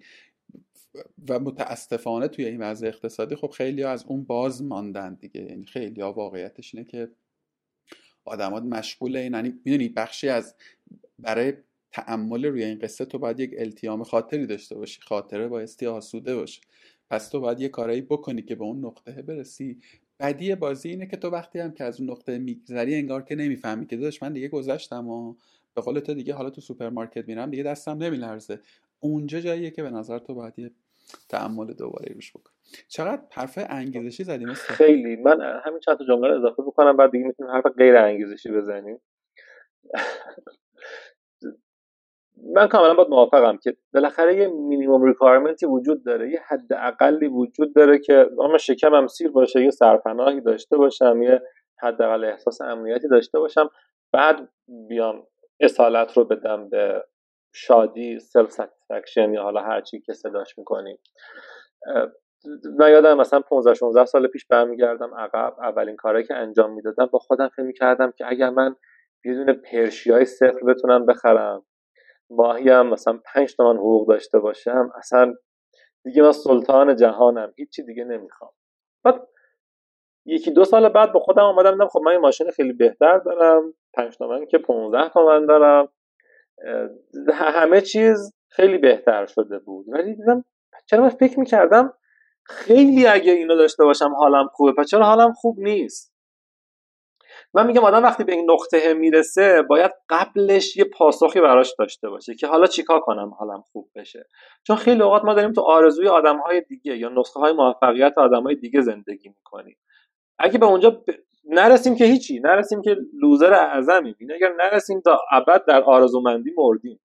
اگرم برسیم بعدش زندگی بیمعنی میشه. میگم قبلش آدم بگرده یه معنی پیدا بکنه. یه جمله دیگه می‌خوام بگم امیدوارم خیلی انگیزشی نباشه. من فکر می‌کنم در نهایت آدم ها توی کاری می‌تونن موفقیت مالی و احساس رضایت داشته باشن که از انجام اون کار لذت ببرن. من اگه بیام بگم کاری که دوست ندارم و انجام میدم تا انقدر پول داشته باشم که بعد برم کاری که می‌تونم انجام بدم خیلی اوقات ممکنه که نتونم به اون حد راضی کننده در واقع تأمین بودن مادیات برسم که بعدش بخوام برم دنبال آرزوهام. چقدر خوشبخت کسی که بتونه این وسط یه فرمولی پیدا بکنه که حتی برای به دست آوردن حداقلایی که انتظار داره بتونه با انجام کاری که دوستش داره به اون سمت بره. آفرین. من دو تا چیزم اضافه کنم. هی توی چیزی یه چیزی اضافه کنم. یه سری چیزا به نظر میاد که توی ادبیات روزمره ما دچار قلع معنا شدن. مثلا ما میگیم فلان چیز شعار زده است شعاریه. بعد این بار منفی داره. بعد یادمون میره که آقا اون چیزی شعاری شده که چون خیلی درست بوده خیلی تکرار شده. می‌دونی؟ و از معنا افتاده دیگه از سکه افتاده و یادمون میره که آقا ما باید به این اتفاقا اون چیزی که شعاریه ارزشمنده که تو بهش فکر کنی. مثلا این جمله کار نیکو کردن از پر کردن است خیلی جمله درستیه. یعنی یکی از مثلا سه تا جمله مثلا خیلی به نظر من درست حوزه هر کاریه. خب. یا همین جمله مثلا جمله, جمله اصلا خود در واقع اصطلاح جمله انگیزشی خود اینم الان بار منفی پیدا کرده. در حالی که اتفاق خیلی درستیه. یعنی وقتی تو یه جمله بشنوی که انگیزاننده باشه واسه یه حال خوبی بهت بده. و این م... این منتها همونجا استاب نشه دیگه. منتج به یک عملی بشه. منتج به یک تصمیم. خلاصه که از این باب گفتم چقدر انگیزشی حرف زدیم البته که سعی کردم به قدر بزاعت اندکم تنازانه بگم نمیم در اومد یا نه. خلاصه که اینجوری. آقا من یه سوالی واسم پیش اومد. اگر که درست شنیده باشم تو رو در مورد کسب و کار امروز شما بذار اینو بعدش بپرسم. آقا تو یه business ی رو از هیچ رسوندی به یه scale خیلی درشتی. بعد اون لاتوها شما یه کاری کردین که نمی‌دونم چجوری این کار کردی. یعنی خودش میطلبه مثلا یه منبر جدایی بریم. در مورد اینکه به نظر به نظر من این گونه رسید که استراتژی سازمان دایا انگار که کلا تغییر کرده. از واردات و توزیع رسیده رفته به سمت تولید و توزیع. خب؟ و خب این دوتا سازمان دوتا استراکچر خیلی متفاوت می‌خواد اونقدری که من سواد مثلا کار بازرگانی و در واقع تولید رو می‌فهمم. نمیگم ربطی نداره ولی خیلی متفاوته. خیلی به نظر اصلا واحد هایی که تو می‌خوای آدمایی که می‌خوای. و بالاخره این کار رو کردین و عدد ها هم نشون میده که موفق بوده دیگه. سازمان شده 700 نفر یعنی که بالاخره کار کرده. خداییش هم ملن موج رو که من مشتریشم خداییش برند با کیفیتیه انصافا. خوش قیمت بسیار خوش قیمته و الان هم جا افتاده. یه کارهای با, همه کم کردین و بگم لباس تیم ملی هم شما زدین دیگه. فوش هم خوردین سرش نه؟ لباس در واقع المپیانا بود. لباس کمیته ملی المپیک بود. البته لباس ورزشیشون بود. فوش ها در مورد اون مانتوهای بدرنگی بود که البته من راستش اگر بخوام انگشت اتهام سمت کسی دراز بکنم سمت کسانی دراز می‌کنم که اختیار دارن ولی صاحب نظر نیستن و از اون اختیار در مورد حوزه‌ای که دانشی ندارن استفاده می‌کنن. که چون من مدیرم یا چون من مسئولم و من این رنگی دوست دارم پس این رنگیش بکنیم. وگرنه ما حتما تولید کننده ها و طراحهای فوق العاده داخل ایران داریم که اگر تو چارچوب درست کسی دستشون رو باز بذاره می‌تونن کلی آثار ارزشمند خلق بکنن. آره. حالا این یه پرانتز. یعنی می‌خوام بگم که آقا اون کارم شده بود. یعنی می‌دونی من من برای اینم خیلی اصالت قائلم. یه موقع است آقا من دارم یه کاری رو می‌کنم. کار نمیشه یا اون قدری که مطلوب من بوده نشده یا درست جا نیفتاده دیگه کار نشده. حالا اونجا هم به سویچ کردم بخوام فکر کنم خیلی تخم دو زرده ای نذاشتم. می‌دونی؟ ولی وقتی که یه کاری رو بکنم و کار بشه و خوبم بشه و باز افق توسعه هم داشته باشه و حالا اونجا به کویت کردم با هر کیفیتی. فکر بکنم یه خورده چیز دیگه یعنی خورده جنس این فرمون چرخوندنه با اون فرمون چرخوندن اولیت خیلی فرق می‌کنه به نظر. می‌دونی تو اینجا سازمان بالغ ساختی و حالا وارد یه حوزه ای شدی که باز دوباره یک تفاوت های معناداری داره. البته که کاری هم که من نمی‌دونستم دیتیل فرم مشاوره که الان داریم خیلی من ازم جذابه چگونگیشو محل سواله. ولی اینجا توی این نقطه که معاصرتر هم بوده این تصمیم واسهش آغاز یک کریر تازه به مستاقی می‌تونی بهم بگی که چگونه تصمیم گرفتی؟ یعنی چیا رو ارزیابی کردی؟ راستش اصولا باید صبر کنم که یک موفقیت بزرگی بسازم. یه چیزی که به چشم بیاد فرض کنیم مثل دایا بعد بیام وایسم باد به قبقب بندازم بگم من همه چیز رو سنجیده بودم و می‌دونستم و پیش بینی می‌کنم و اینا. ولی واقعیت اینه که من یه دوستی دارم بسیار موفق و بسیار ثروتمند یه روزی داشت برای من در مورد ویژگی هایی که باعث موفقیتش شد صحبت می‌کرد. بعد من دیدم که چقدر جالب همه این چیزایی که به عنوان نسخه داره برای من میشمره ممکنه در ساکنین بند مالی زندان اوین هم وجود داشته باشه. یعنی این این همه این حرفایی که داره به عنوان اصول میگه می‌تونه باعث ورشکست شدن یه نفر یا یه سازمان هم بشه. ولی حالا چون موفق شده دیگه با خیال راحت راجبش حرف می‌زنه دیگه. یا مثلا این کارآفرینا یا موفقای اتفاقی دیدی یه باری یه جای اتفاقا توی موقعیتی بودن و حالا مثلا سازمانشون رشد کرده یه اتفاقی براش افتاده. بعد دیگه باقی عمرشون صرف توضیح دادن و فرموله کردن این دلایل موفقیت میشه. یه دوستی توی توییتر نوشته بود من خیلی باش موافقم که اغلب آدمای موفق وقتی میری سراغشون می‌پرسی چی شد موفق شدی؟ چون خودشون نمی‌دونن چرا موفق شدن. فکر می‌کنن که خب چه چیزی بیشتر از همه خاطر خواه داره و قابل باوره میگن خب من صبح زود بیدار شدم زیاد تلاش کردم. در حالی که من می‌خوام موفقشم صبح زود بیدار میشم. بعد موفق نمیشم. فقط یه لوزرم که حالا کمخوابی هم داره. حداقل قبلا تا ظهر میخوابیدم. در مورد منم حالا واقعا ما صبر بکنم یه موفقیت بزرگی خلق بکنم بعد در موردش ادعا بکنم. اما همون توضیحی که دادم که برای من موفقیت بیرونیه خیلی انگیزه محسوب نمی‌شد.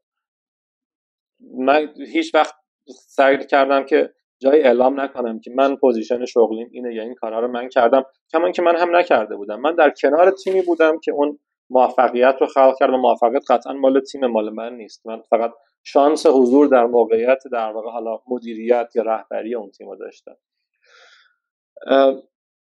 برای من اون ارزش خلق کردنه دنبال تجربه تازه رفتنه اصالت داشت و واقعیت اینه که شاید اون تجربه دیگه تازگی اتفاقای دیگر رو نداشت و اینکه من از یه قله میرم بالا به نوک قله می‌رسم بعد می‌بینم خیلی قله خوب و قشنگیه. چه ویوی اون قله رو نگاه کن اون که بلندتره. خب بچا بریم اون که قله رو بزنیم. چون بالا وایستادنه جذاب نیست. حتما تجربهش کردی. بالا رفتنه جذابه. من خیلی جای فوق العاده ایستاده بودم. یه جایی رسیدم که یه قله بلندتری دیدم. خب اومدم پایین که برم از اون بالا دیگه. حالا ممکنه نرسم به اون بالا حداقل یه مسیری پیدا کردم که ادامه بدم. به می‌فهمم چی میگی. صادقانه عینا موقعیت تو رو توی این وضعیت تجربه نکردم. بودم مثلا توی سازمان بودم که position خوب بوده حقوق خوب بوده یه مسیر رشد مطلوبی هم جلو پام بوده و همه چی مثلا کار کرده. اما مثلا اینجوری بودم که انگار که مثلا دیگه اون اون اون دو قدم جلوتره که می‌تونستم بهش برسم خیلی خوشحالم نمی‌کرده خیلی حال نمی‌داده مثلا اونجا ایستادنه هم. و راستش رو بخوام بگم حالا روی اون مثلا یکی دو تجربه احساس کردم که یه خورده مثلا اون حالا نمیشه اعتماد به نفس مثلا خودشیفتگی مزمنه چی بوده. احساس کردم که آقا من می‌تونم برم یه جای دیگه یه کار مهمتری بکنم. مهمتر واقعا واجهش مهمتره. کاری که شاید بزرگتر نباشه ولی مهمتر تو جهان و زیست خودم دیگه. حتی تو مدیوم کوچکتری و تقریبا هم که اجدار مریض اتفاق افتاد.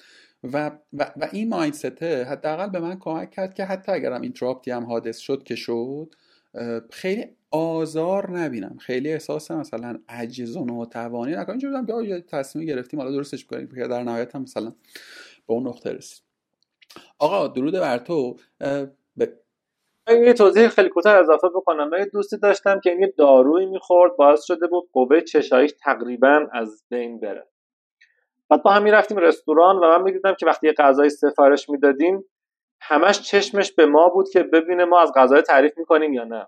چون خودش که نظر متوجه نمی‌شد. اگه ما مثلا facial expression مون نشون می‌داد که غذای خوبه اونم اینجوری میگه به به چقدر خوبه. اگه ما اینجوری می‌کردیم اونم بی تفاوت بود. من در مورد این جدایی اخیرم و این تصمیم اخیرم چون باز دوباره خودم خیلی نمی‌فهمم موقعیت رو متوجه نمیشم نگاه می‌کردم که دوستانم همه به محض اینکه مثلا من استعفام رو علنی کردم نگاه می‌کردم که همه دوستانم میان میان وای عرضا چی شد؟ چطور ممکنه؟ نمیشه. بعد منم اینجوری بودم که آره راست میگی خیلی اتفاق مهم. من تا قبل از اینکه واکنش رو نبینم خودم فکر نمی‌کردم که کار مهمی دارم انجام میدم که خب مگه آدم تو زندگیش دنبال کاری که دوست داره نمیره؟ خب من دنبال کار دیگه دارم میرم دیگه.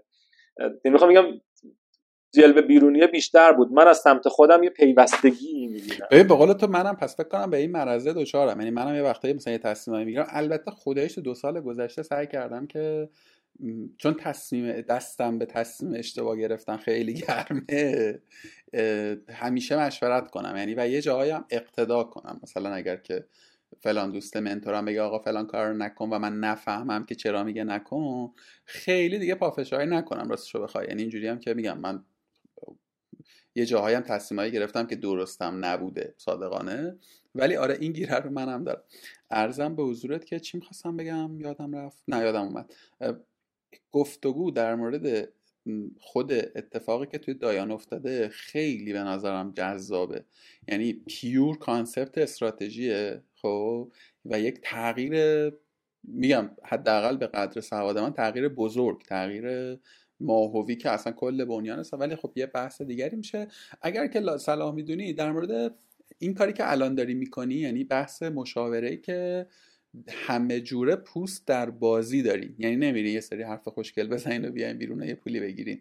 میرین و تیک اوور می‌کنین. طوری که من شنیدم اگه درست شنیده باشم میرین همه جای اون یعنی احتمالا در مقام یه یه جورایی حال خریدار دیگه. اصلا بری ببینیم پتانسیل هست یا نه و همه جوره پول لازم داره آدم لازم داره همه چیو.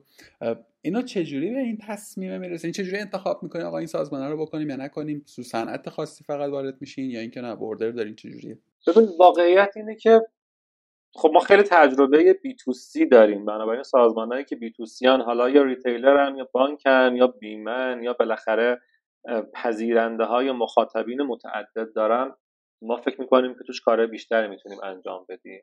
ما فرض کردیم که اصلا این ماجرا دیگه انگار مشاور مدیریت نیست انگار شراکته. آورده ما چیه؟ آورده نقدی واقعا آخرین آوردهمونه اگر مجبور باشیم. اگر مجبور نباشیم بسیاری از سازمان ها نیازی به آورده مالی صرف ندارن. یعنی من معتقدم سازمانی که امروز به مشکل مالی خورده داره ورشکست میشه نمی‌دونم کسر منابع داره. اگه صرفا بیاد وام بگیره در بسیاری از مواقع صرفا داره مشکلش رو عمیقتر می‌کنه.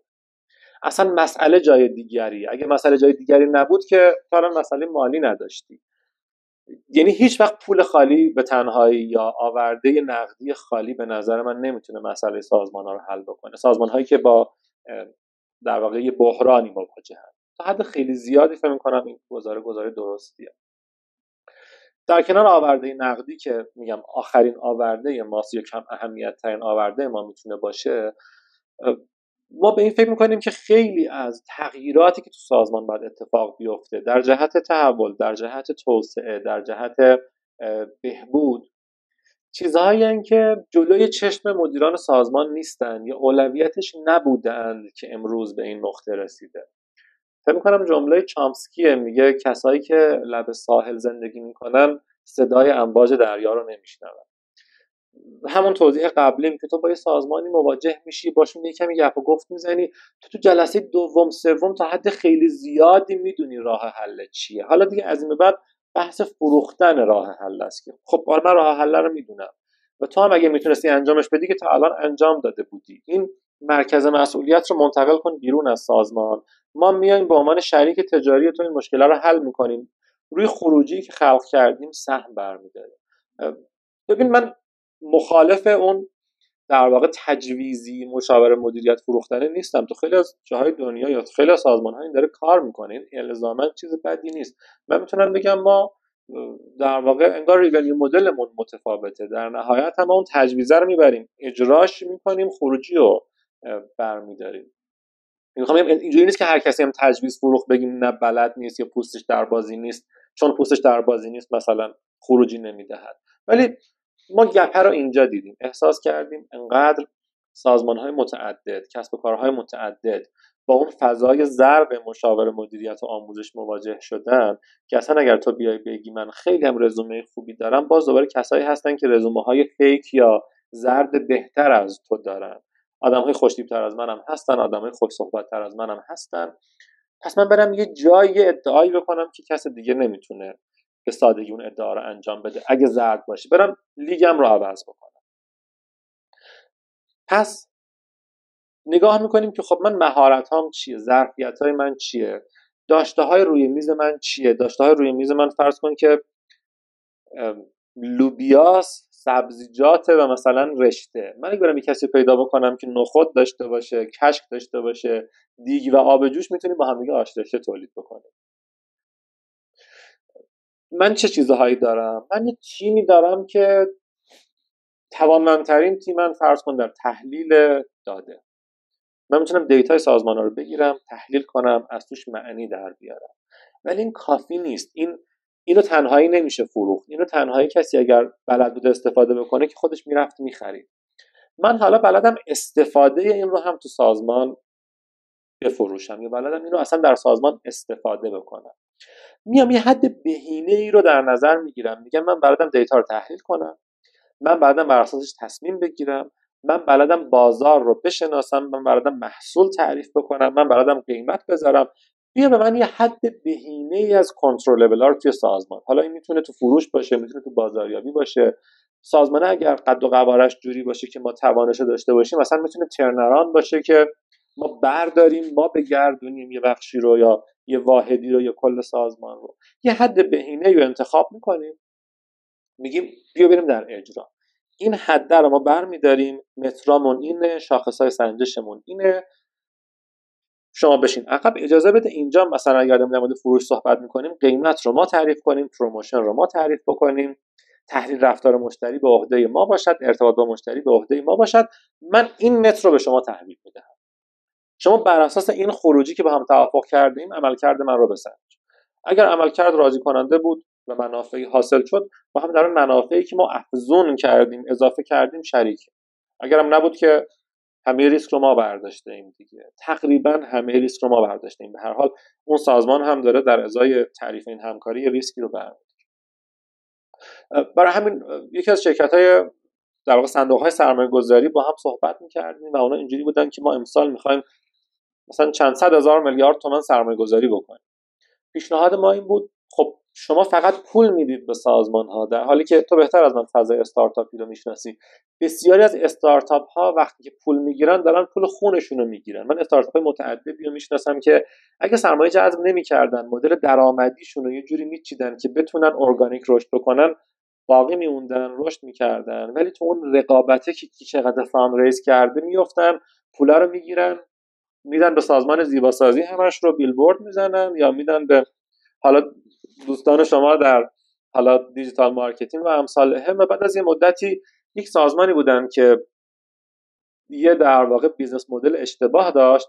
حالا یه سازمانی که business model اشتباه به اضافه سری بدهی داره و از بین میرن. ما توصیهمون این بود که آقا ما میام توی اون due diligence میشینیم. اصلا من تضمین می‌کنم خروجیه رو. تو چرا پول به اون سازمانه بدی؟ پول نگه دار در جیب خودت. من اگر تو اون استارتاپ به اون شاخصایی که تعریف کرده بودیم با هم دیگه رسیدم پول بده. اگر نرسیدم پولتو برای خودت نگه دار. چون بزرگترین سوختی که در واقع VC ها می‌دهن تو این حوزه است که پولا رو میدن اتفاقی نمیافته. چون دم در business وای میسن و پول میدن بهش. با نهایت احترام بخش بزرگی از استارتاپ ها اگر بلد بودند پولی که می‌گیرن رو درست هزینه بکنند احتمالا دنبال جذب سرمایه نمیرن. ما میمونیم در نقش بازی اجرایی واقع میشیم. ما وای میسیم میگیم من خروجی رو تضمین می‌کنم. اگر خروجی رو گرفت به من سهمم رو بده یه چیزم افزون بده که بالاخره خب ما چی میگن بیمایه فتیره ما این وسط منتفع شده باشیم.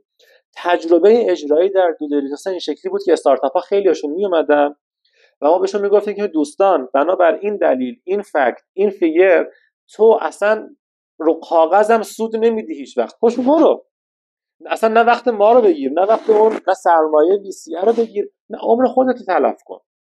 تو چرا دو سال دیگه با کلی بدهی متوجه بشی این business model کار نمی‌کنه؟ الان من سه تا دونه benchmark دارم که نشون میدم کار نمی‌کنه دیگه. برو business model رو اصلاح بکن. یا بعضا استارتاپ اومده و ما گفتیم که اگه تو می‌خوای بهش پول ندی نده. من میدم. چون خیلی خوبه. ما بلدیم اینو سود بکنیم. این خیلی نزدیکی به موفقیت. این میوه تقریبا رسیده یعنی دو تا صبح دیگه آفتاب برات و به این به تابه این شیرین شده میشه. مثلا میوهشو خورد خیلی هم خوش گذرون. اصلا اصلا پول نمی‌خواد هیچی نمی‌خواد فقط یه دو ماه صبر کن. حالا دو سال صبر کن. و برای همین ما الان سهامدار چند تا دونه استارتاپ این شکلی هم هستیم که حالا لازم بود می‌تونم نام ببرم. جنس کار این شکلیه که ما یه آورده ای داریم. این ارزشی داره. ارزشش هم رو کاغذ نمی‌ذاریم. ارزشش رو در کانتریبیوشنش در ایجاد موفقیت تعریف می‌کنیم. بعد حالا رو موفقیتی که خلق شد میایم سهم برمیداریم. به نوعی کرایه در مقصد هندونه به شرط چاقو هر کی مهمون جیب خودش یه همچین اتفاقات یه همچین اصطلاحات خیلی به نظر مدل مدل بانمکیه و داشتم به این فکر کردم که ببین الان من نمی‌تونم مثلا دست بذارم بگم که خب تیم شما علیرضا یا این, سرویسی که داریم میدین مثلا از فرایند A داره تبعیت می‌کنه یا دانش B رو داره می‌دونی؟ یه combination یه دیگه یه مدلیه که فکر می‌کنم مدل خودتونه احتمالا که تو تجربه تو کسب و کارهای مختلف دست اومده داشتم فکر می‌کردم که این چقدر چقدر چقدر ارزشمنده برای share کردن به حالا هر شیوه ای می‌تونه یه workshop مثلا یک ساله باشه. می‌تونه مثلا چه می‌دونم یه مجموعه آموزه های نمی‌دونم. اینو به نظرم خوبه که بهش فکر کنیم. مرسی گفتی آموزه ها برای من جالبه که اسم این business ما در واقع اسم ثبتی ما که حالا سالهاست استفاده می‌کنیم آموزه های صبح امیده. میگی آموزه ها من این لغت آموزه ها خیلی. دوست آره به نظرم خیلی با, با نمک میشه. می‌خوام ارجاع بدم به صحبت یه نیم ساعت پیشمون. منی که تو رو مثلا این سال می‌شناسم و رو سوشالم دنبالت می‌کنم و اینا خیلی نمی‌دونستم اینو. یعنی خیلی نمی‌دونستم که. می‌فهمم چرا اونور در موردش حرف نمی‌زنی یا اب... می‌فهمم که ابزار تو نیست الزاما همه آدم مثلا لازم نیست بدونم مارکت تو اینا رو می‌فهمم.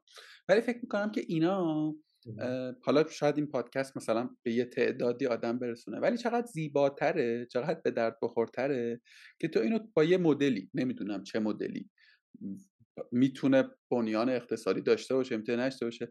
اینو شعرش کنی دیگه. می‌دونی؟ مثلا این من برای خود من شخصا خیلی جالبه که بدانم که این فرایند در واقع due diligence شما و implement شما چه شکلیه. بعیدم می‌دونم مثلا فاز دین باشه که نه این مثلا asset اصلی ماست و نمی‌خوام شیرش کنیم. کاملا مطمئنم که اینجوری نیست. خوبه که به به این مدل فکر بکنی و مثلا تو دلش چه می‌دونم حداقل 10 تا founder ه 10 تا founder های استارتاپی قبلش حداقل این فراینده رو بدونن. اینوری هم به قصه نگاه بکنن. اون چیزی هم که در مورد استارتاپ گفته خیلی درسته. یعنی حالا خدا رو شکر به نظر می‌رسه که یه خورده VC های ما هم دارن پوست میندازن. به نظر می‌رسه. یعنی دارن می‌فهمن که می‌فهمن که نه دیگه. اولا که دیگه اونقدری منابع مالی حداقل تو بخش خصوصی سرمایه گذاری دیگه اونقدر هم دیگه بی حساب کتاب نیست. یه خورده دو تا چهار تایی تر شدن و اینا اتفاقات خوبیه. کما اینکه البته آسیبش هم اینه که مثلا تو یکی دو سال گذشته من حداقل funding جدی ندیدم. نمیگم نیستا. من حداقل bold جلو چشم نبود. خلاصه که اینجوری. خیلی آقا برام جذاب شد. کسب کارتون رو دارم یه خورده بیشتر ببینم و بیشتر قربونتون بشم. لطف دارید. واقعا اینه که برای تو حتما چیز تازه ای نداره ولی ما حداقل تو یه حوزه هایی فرض کن تو حوزه تحلیل داده تو حوزه مدیریت پروژه. خب ما انگار مشتریان یا شرکای متعددی داریم. توی این حوزه ها در واقع مدیران من کسانی رو به عنوان کارآموز جذب کردن که من خودم خجالت می‌کشم اسم کارآموزشون بذارم. من ازشون یاد می‌گیرم یه تجربه ای دارن و برای من عجیب بود که این آدما به خودشون میگن کارآموز و حاضرن بیان یاد بگیرن. یعنی این وسط حالا ما که فقط واسطه ایم ولی این وسط یه در واقع دانش یا تجربه ای داره خلق میشه یا رد و بدل میشه که به نظرم بسیار ارزشمنده. کسی کنارش حضور داشته باشید بسیار یاد می‌گیره. خود من اولین نفری که وایسادم که یاد بگیرم و کلی ذوق دارم به خاطر این اتفاقه. حتما به این فکر می‌کنیم که یه روزی حالا این کیس ها رو بیایم و یه جایی مطرح کنیم تعریف کنیم که ما این کارا رو کردیم اینجوری فکر می‌کردیم این اتفاق افتاد. من خیلی خیلی خیلی خوششانسم که تو این حوزه همکاری دوستان متعددی رو هم دارم که شاید به سادگی یه سازمان نتونه بهشون نزدیک بشه یا ازشون یاد بگیره. این لطف رو به من دارن که من کمک می‌کنم.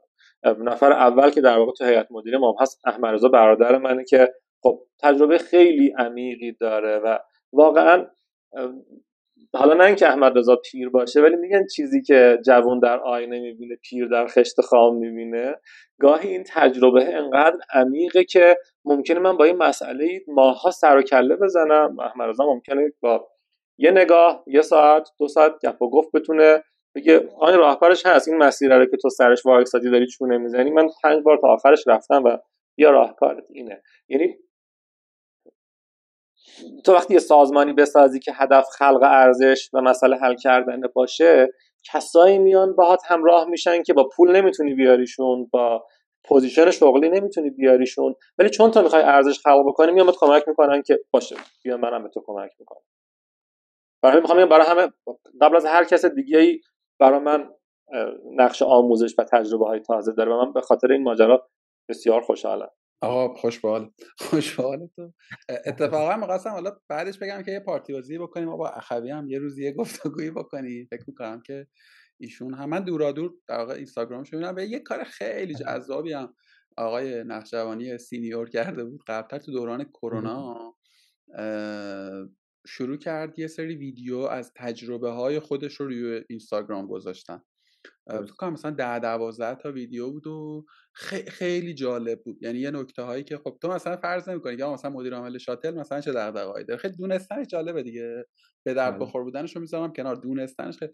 و اصلا مهمتره که این آدمه توی این position اومده این کار رو کرده. خود این کاره خیلی به نظر من یه, یه،, یه کیفیتی می‌خواد. یه کیفیتی می‌خواد و آره این خلاصه تو ذهن من بود که از شما بخوایم که در واقع واصل این ارتباط بشه آقا من خیلی بهم خوش گذشت. جدی میگم دو ساعتم تقریبا گپ زدیم. بسیار حظ وافر بردم استاد.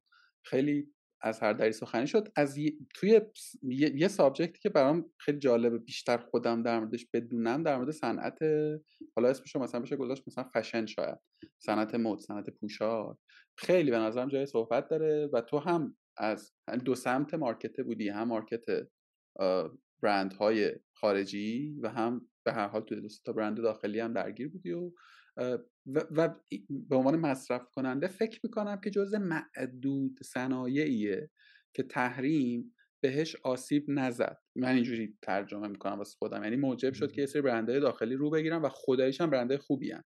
کیفیت خوبی دارن دیزایناشون داره بهتر میشه. توی صنایع دیگه ما حداقل اینو ندیدیم. یعنی مثلا چه می‌دونم صنعت مثلا لوازم خانگی خب برندها نتونستن بیان به زعم من باز در مقام مصرف کننده. خودش به نظر خیلی جای حرف داره دیگه خیلی جای صحبت داره که آیا مثلا می شود از توش best practice ی در آورد توی صنایع دیگه بهش فکر کرد یا نه؟ چی, چی شده که اینجوری شده؟ خیلی کوتاه بگم باید موافقم که اتفاقی که افتاد به هر حال منجر به یک زایشی شد. یعنی یه بازاری آزاد شد در واقع market check اتفاق افتاد یه فضایی باز شد یه فرصتی ایجاد شد که برندها بیان و استفاده بکنن و اصلا جرأت تجربه کردن داشته باشن که من می‌خوام collection داشته باشم می‌خوام خط طراحی داشته باشم می‌خوام با الگوی برندهای خارجی اصلا فروشگاه در واقع خورده فروشی رسمی داشته باشم. می‌خوام نقطه ارتباطم با مشتری رو پررنگ بکنم ببینمش. این خیلی اتفاق خوبی افتاد. من حالا با حفظ سمت اون طرف رئیس کمیسیون پوشاک مجمع هم هستم و چند داشتم با یه یکی از رسانه ها فکر کنم شرق بود صحبت می‌کردم و توضیح هم این بود که بله این اتفاق افتاد ولی به خون جگر. یعنی می‌تونست بسیار بسیار با درد خونریزی کمتری اتفاق بیفته. اینجا یه چند تا نهال در اومدن ولی چند تا درخت ستبر دیگه افتادن بدون هیچ دلیلی. خب می‌دونیم ما توی ایران مسئله قانونگذاریمون تا حد خیلی زیاد اینجوریه که قانونگذارای ما نگاه سیستمی ندارن یا دو تا گروه تو دلشون جا نمیشن. بالاخره یا وارد کننده خوبه یا تولید کننده خوبه. اگر می‌خوام از وارد کننده ها حمایت بکنم باید برم پدر تولید در بیارم و یا برعکس. یعنی اگر می‌خوام از تولید حمایت بکنم اولین کاری که می‌کنم اینه که برام واردات ممنوع کنم. که خب خیلی نگاه بدوی متاسفانه و حتما تو اقتصاد پیچیده و در واقع کانکتد امروز معنی نمیده. ولی خب این این مسئله رو داریم. بنابراین باید موافقم که آره یه چیزی خلق شد.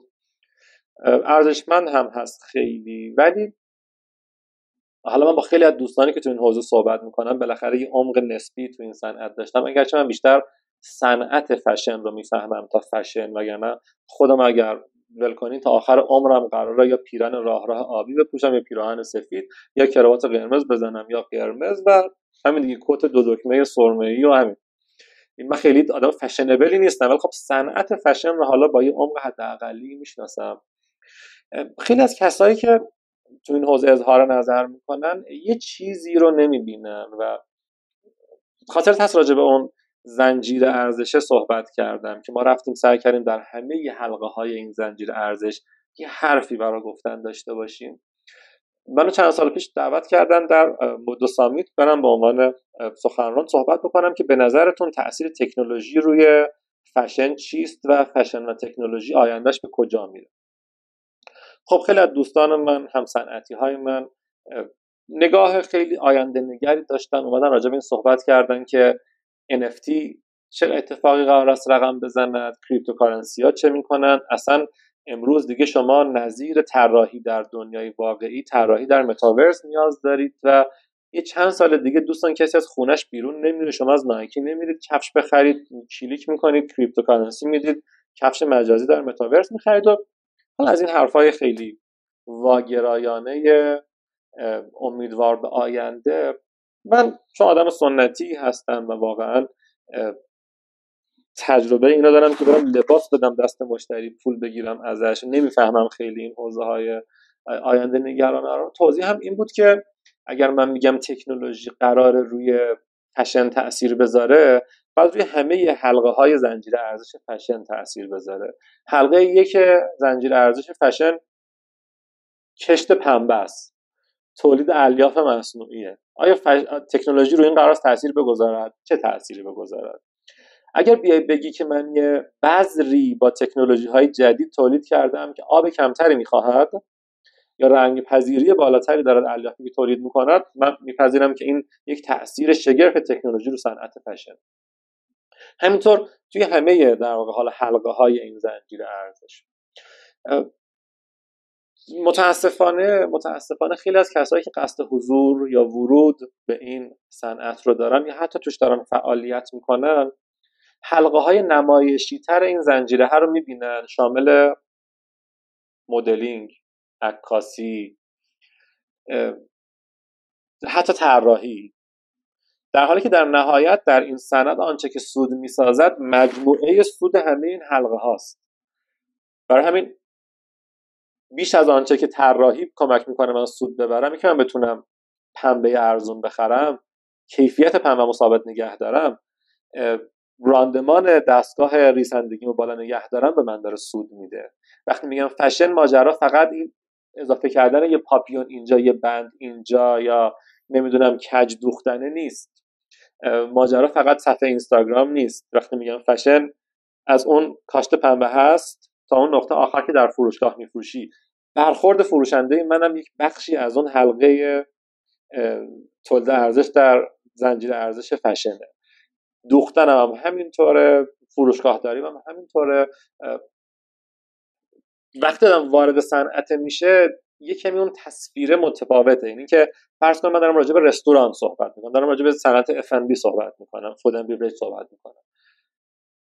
من وقتی که راجع به اف صحبت می‌کنم اگر از بیرون نگاه بکنم یاد صفحه اینستاگرام مثلا سپر سرلک میفتم که یه تیکه ماهی گذاشته یه گل اون کنار یه پرتقال و پوست کندن اونجا گذاشتن سه تا قطره روغن زیتون با یه نظم خاصی روی اون در واقع بشقابه چکیده.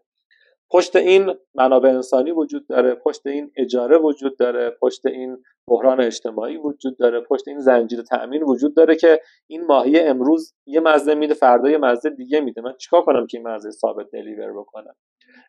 توی فشن هم دقیقا همین ماجرا وجود داره. فشن از بیرون خیلی چیز جذاب پرزرق و برق دیده میشه داخلش با خیلی از business های دیگه واقعا تفاوت جدی نداره. بعد منابع انسانی مدیریت کنی برنامه ریزی داشته باشی بودجه داشته باشی ارتباط خوب با سهامداران زینفعات داشته باشی آینده نگری داشته باشی. چیزایی که اگر تو رو به گوجه هم تولید بکنی احتمالا بخش عمدهش رو نیاز داری. تو صنعت F&B هم نیاز داری در صنعت بانکی هم نیاز داری.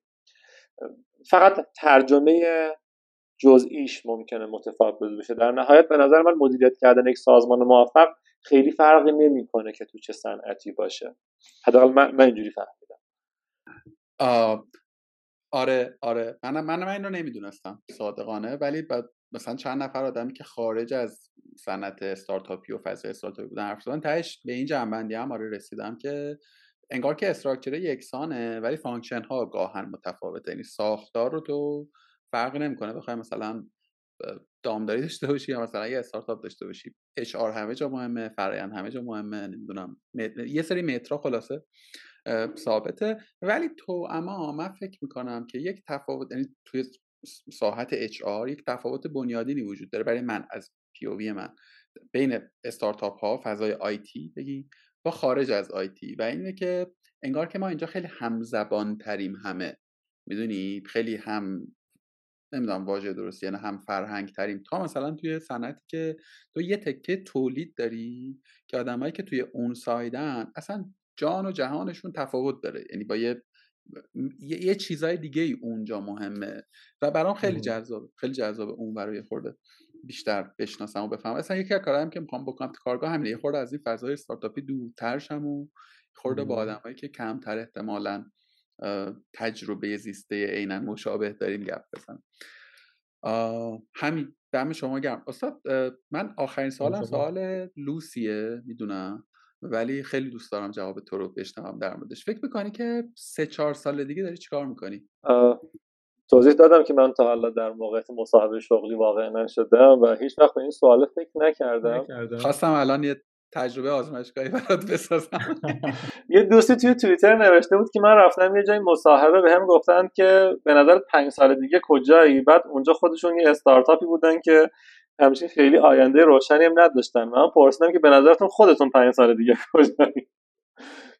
واقعیت من پرهیز دارم از پاسخ دادن به این سوال حتی برای خودم به صورت specific که بگم من پنج سال دیگه کجا ایستادم. من مطمئنم پنج سال دیگه همچنان دارم خوشحالیم رو جستجو می‌کنم و دنبال می‌کنم. مطمئنم پنج سال دیگه باید از اینجایی که امروز هستم خوشحال تر باشم و احساس توانمندی بیشتر کنم.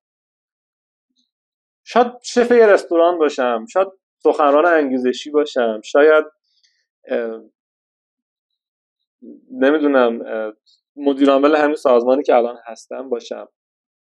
یه چیزی به عنوان یه تصویر کلی می‌دونم که من احتمالا عمق بیشتری توی این جایی که الان ایستادم خواهم داشت. جایی که الان ایستادم اینه که من می‌خواهم با یک حسابداری ذهنی گسترده و گشادی یعنی بدون حد و مرز برم سمت ارزش خلق کردن در اقتصاد در سازمان ها و امیدوار باشم که در ازاش انتفاع حد اکثری هم دارم.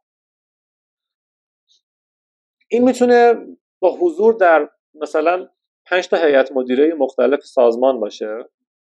می‌تونه با ترکیب یه چیزی شبیه به آموزش یا همون چی که تو گفتی تعریف کردن داستان ها باشه که ما رفتیم اینجا این کارا رو کردیم اینجوری شد. می‌تونه هم با کار اجرایی باشه. حداقل خودم تر... ترجیح هم اینه که تا جای ممکن از کار اجرایی دی تو دی اپریشن پرهیز بکنم. احساس کنم دیگه از سن ماها گذشته دیگه. بنابراین امیدوارم در سالهای آینده تو این حوزه‌ای که برام تعریف کردم پیش برم مترم برای اینکه ببینم موفق بودم یا نه اینه که من خوشحالتر هستم یا نیستم. هر کاری بکنم خوشحالتر باشم احساس بکنم که بهش رسیدم. سوالی که پس از سال آخرم به ذهنم اومد یه جورایی تو این دو تا جمله آخر جواب دادی ولی برای اینکه مطمئن بشم که پاسخ بهتری داری واسه یا یا پاسخ دیگری داری یا نه دوباره می‌پرسم. یه کلمه ای تو کل این گفتگو فکر کنم مثلا 15 16 بار از تو تکرار شد و اون ارزش آفرینی بود توی اختتام صحبتت هم گفتی که یعنی بعد از اون سوال لوس من که سه سال دیگه کجایی گفتی که توانمندترم و عمیقتر. من بین اینا یه مثلا مثلثی تو ذهنم شکل گرفته. ارزش آفرینیه با عمق و توانمندی. بیشترم الان روی این دوتا عمق و حالا کجا دنبال؟ KPIش هم گفتی دیگه. خوشحالی تو که من اینجوری فهمیدم که هر چقدر بیشتر ارزش بسازی احتمالا آدم خوشحال تری هم هستی. و برای رسیدنش به عمق بیشتر و توانمندی. کجا دنبال اون عمق میگردی؟ کجاست؟ یعنی مثلا هارد اسکیل سافت اسکیل دانایی بیشتره توانمندی رو هم باز می‌تونم بفهمم. احتمالا یه سری مهارت بیشتر یا مهارتایی که امروز داری رو بسیدتر روزآمدتر. اگه اشتباه می‌کنم بگو اون عمق خیلی کلید واژه مهمیه. خیلی کلید واژه کلیدیه. ببین من عمقه رو اینجا می‌بینم که الان تجربه شخصی برات بگم. توی جلسه ای توی یه معامله ای یا توی در واقع شکل دادن به یه تصمیمی که این سازمانه همونطور که میگید دایا از بازرگان به سمت تولید رفت و این تصمیم استراتژیک مهمی بود احساس می‌کنم با همه وجودم دارم می‌بینم که تصمیم درست چیه. از همه توانایی هام که کم هم نیست یعنی از توان قرار دادیم توان تأثیر گذاریم توان قانع کنندگیم یا اقناع استفاده می‌کنم و طرف مقابلم رو نمی‌تونم ببرم به اون سمتی که می‌خوام. یه اشتیاقی درونم داره شعله می‌کشه نمی‌تونم بعضا منتقلش بکنم. فکر می‌کنم من زمانی توانمندترم یا عمیق ترم که بتونم تأثیر گذارتر باشم. یه تو صحبتت اشاره کردی که من می‌دونم مسئله سازمان چیه ها می‌فهمم نمی‌تونم بگمش. به نظر من توانایی اینه که حالا اگه فهمیدم بتونم بگمش. یه جمله باز دوباره حسن ختام برگردم به محمد رضا شعبان علی. جمله محمد رضا داشت که اگه قرار باشه بین همه مهارت ها آدما فقط یه دونه مهارت انتخاب بکنن برای مدیریت و زندگی اون توانایی دیدن دنیا از نگاه دیگران. من اگر بتونم بفهمم اون آدمی که بهش التماس می‌کنم این تصمیمت اشتباهه و میره تصمیم رو می‌گیره از شکست می‌خوره چه جوری به دنیا نگاه می‌کنه؟ احتمالا می‌تونم روش تاثیر بذارم می‌تونم اون اشتیاقم رو منتقل بکنم. برای من شاخص این عمقه یا این در واقع توانایی بیشتره اون تأثیر گذاری است. من اگر بتونم اون آدم رو قانع بکنم فکر می‌کنم که من آدم توانمندتریم اگر بتونم دنیا رو از نگاه اون ببینم و بتونم اون چیزی که می‌فهمم نمی‌تونم بگم رو بگم فکر می‌کنم آدم توانمندتری شده آقا درود بر تو. خیلی گفتگوی به نظرم غنی شد. غنی به معنای واقع کلمه و خیلی محل تحمل داره. خلاصه این دو ساعت جزه دو ساعت های با کیفیت زندگی من قربون باشم مرسی. متقابل. خیلی از دعوتت ممنونم و باعث افتخار بود. خیلی ممنون که وقت گذاشتی و روز تعطیل و خلاصه تعطیل بودی؟ من که تعطیلم پنجشنبه ها. ان که من همیشه تعطیلم. آقای دست راستت بر سر کمبوی ما. خیلی خوشحال شدم. آقای نقشوانی ان که در اولین فرصت ببینیم هم دیگه. و واقعا ممنونم از کسایی که ممکنه تا این زمان وقت گذاشته باشن. این حرفا رو حالا حداقل لاتایلات منو شنیده باشن. حالا تو که حتما حرف خیلی خوبی زدی ولی من واقعا ممنونم به خدا. ارزش وقتتون رو نداشت. دمتون گرم. دستت هم درد نکنه. لطف شماست. خیلی ازت ممنونم. بسیار برای من جذاب بود و ممنونم. برم. آقا به امید دیدار. عصر شما بخیر. به همچنین. عصر هم بخیر. خوب باشی. خدا نگهدار. خدا, خدا.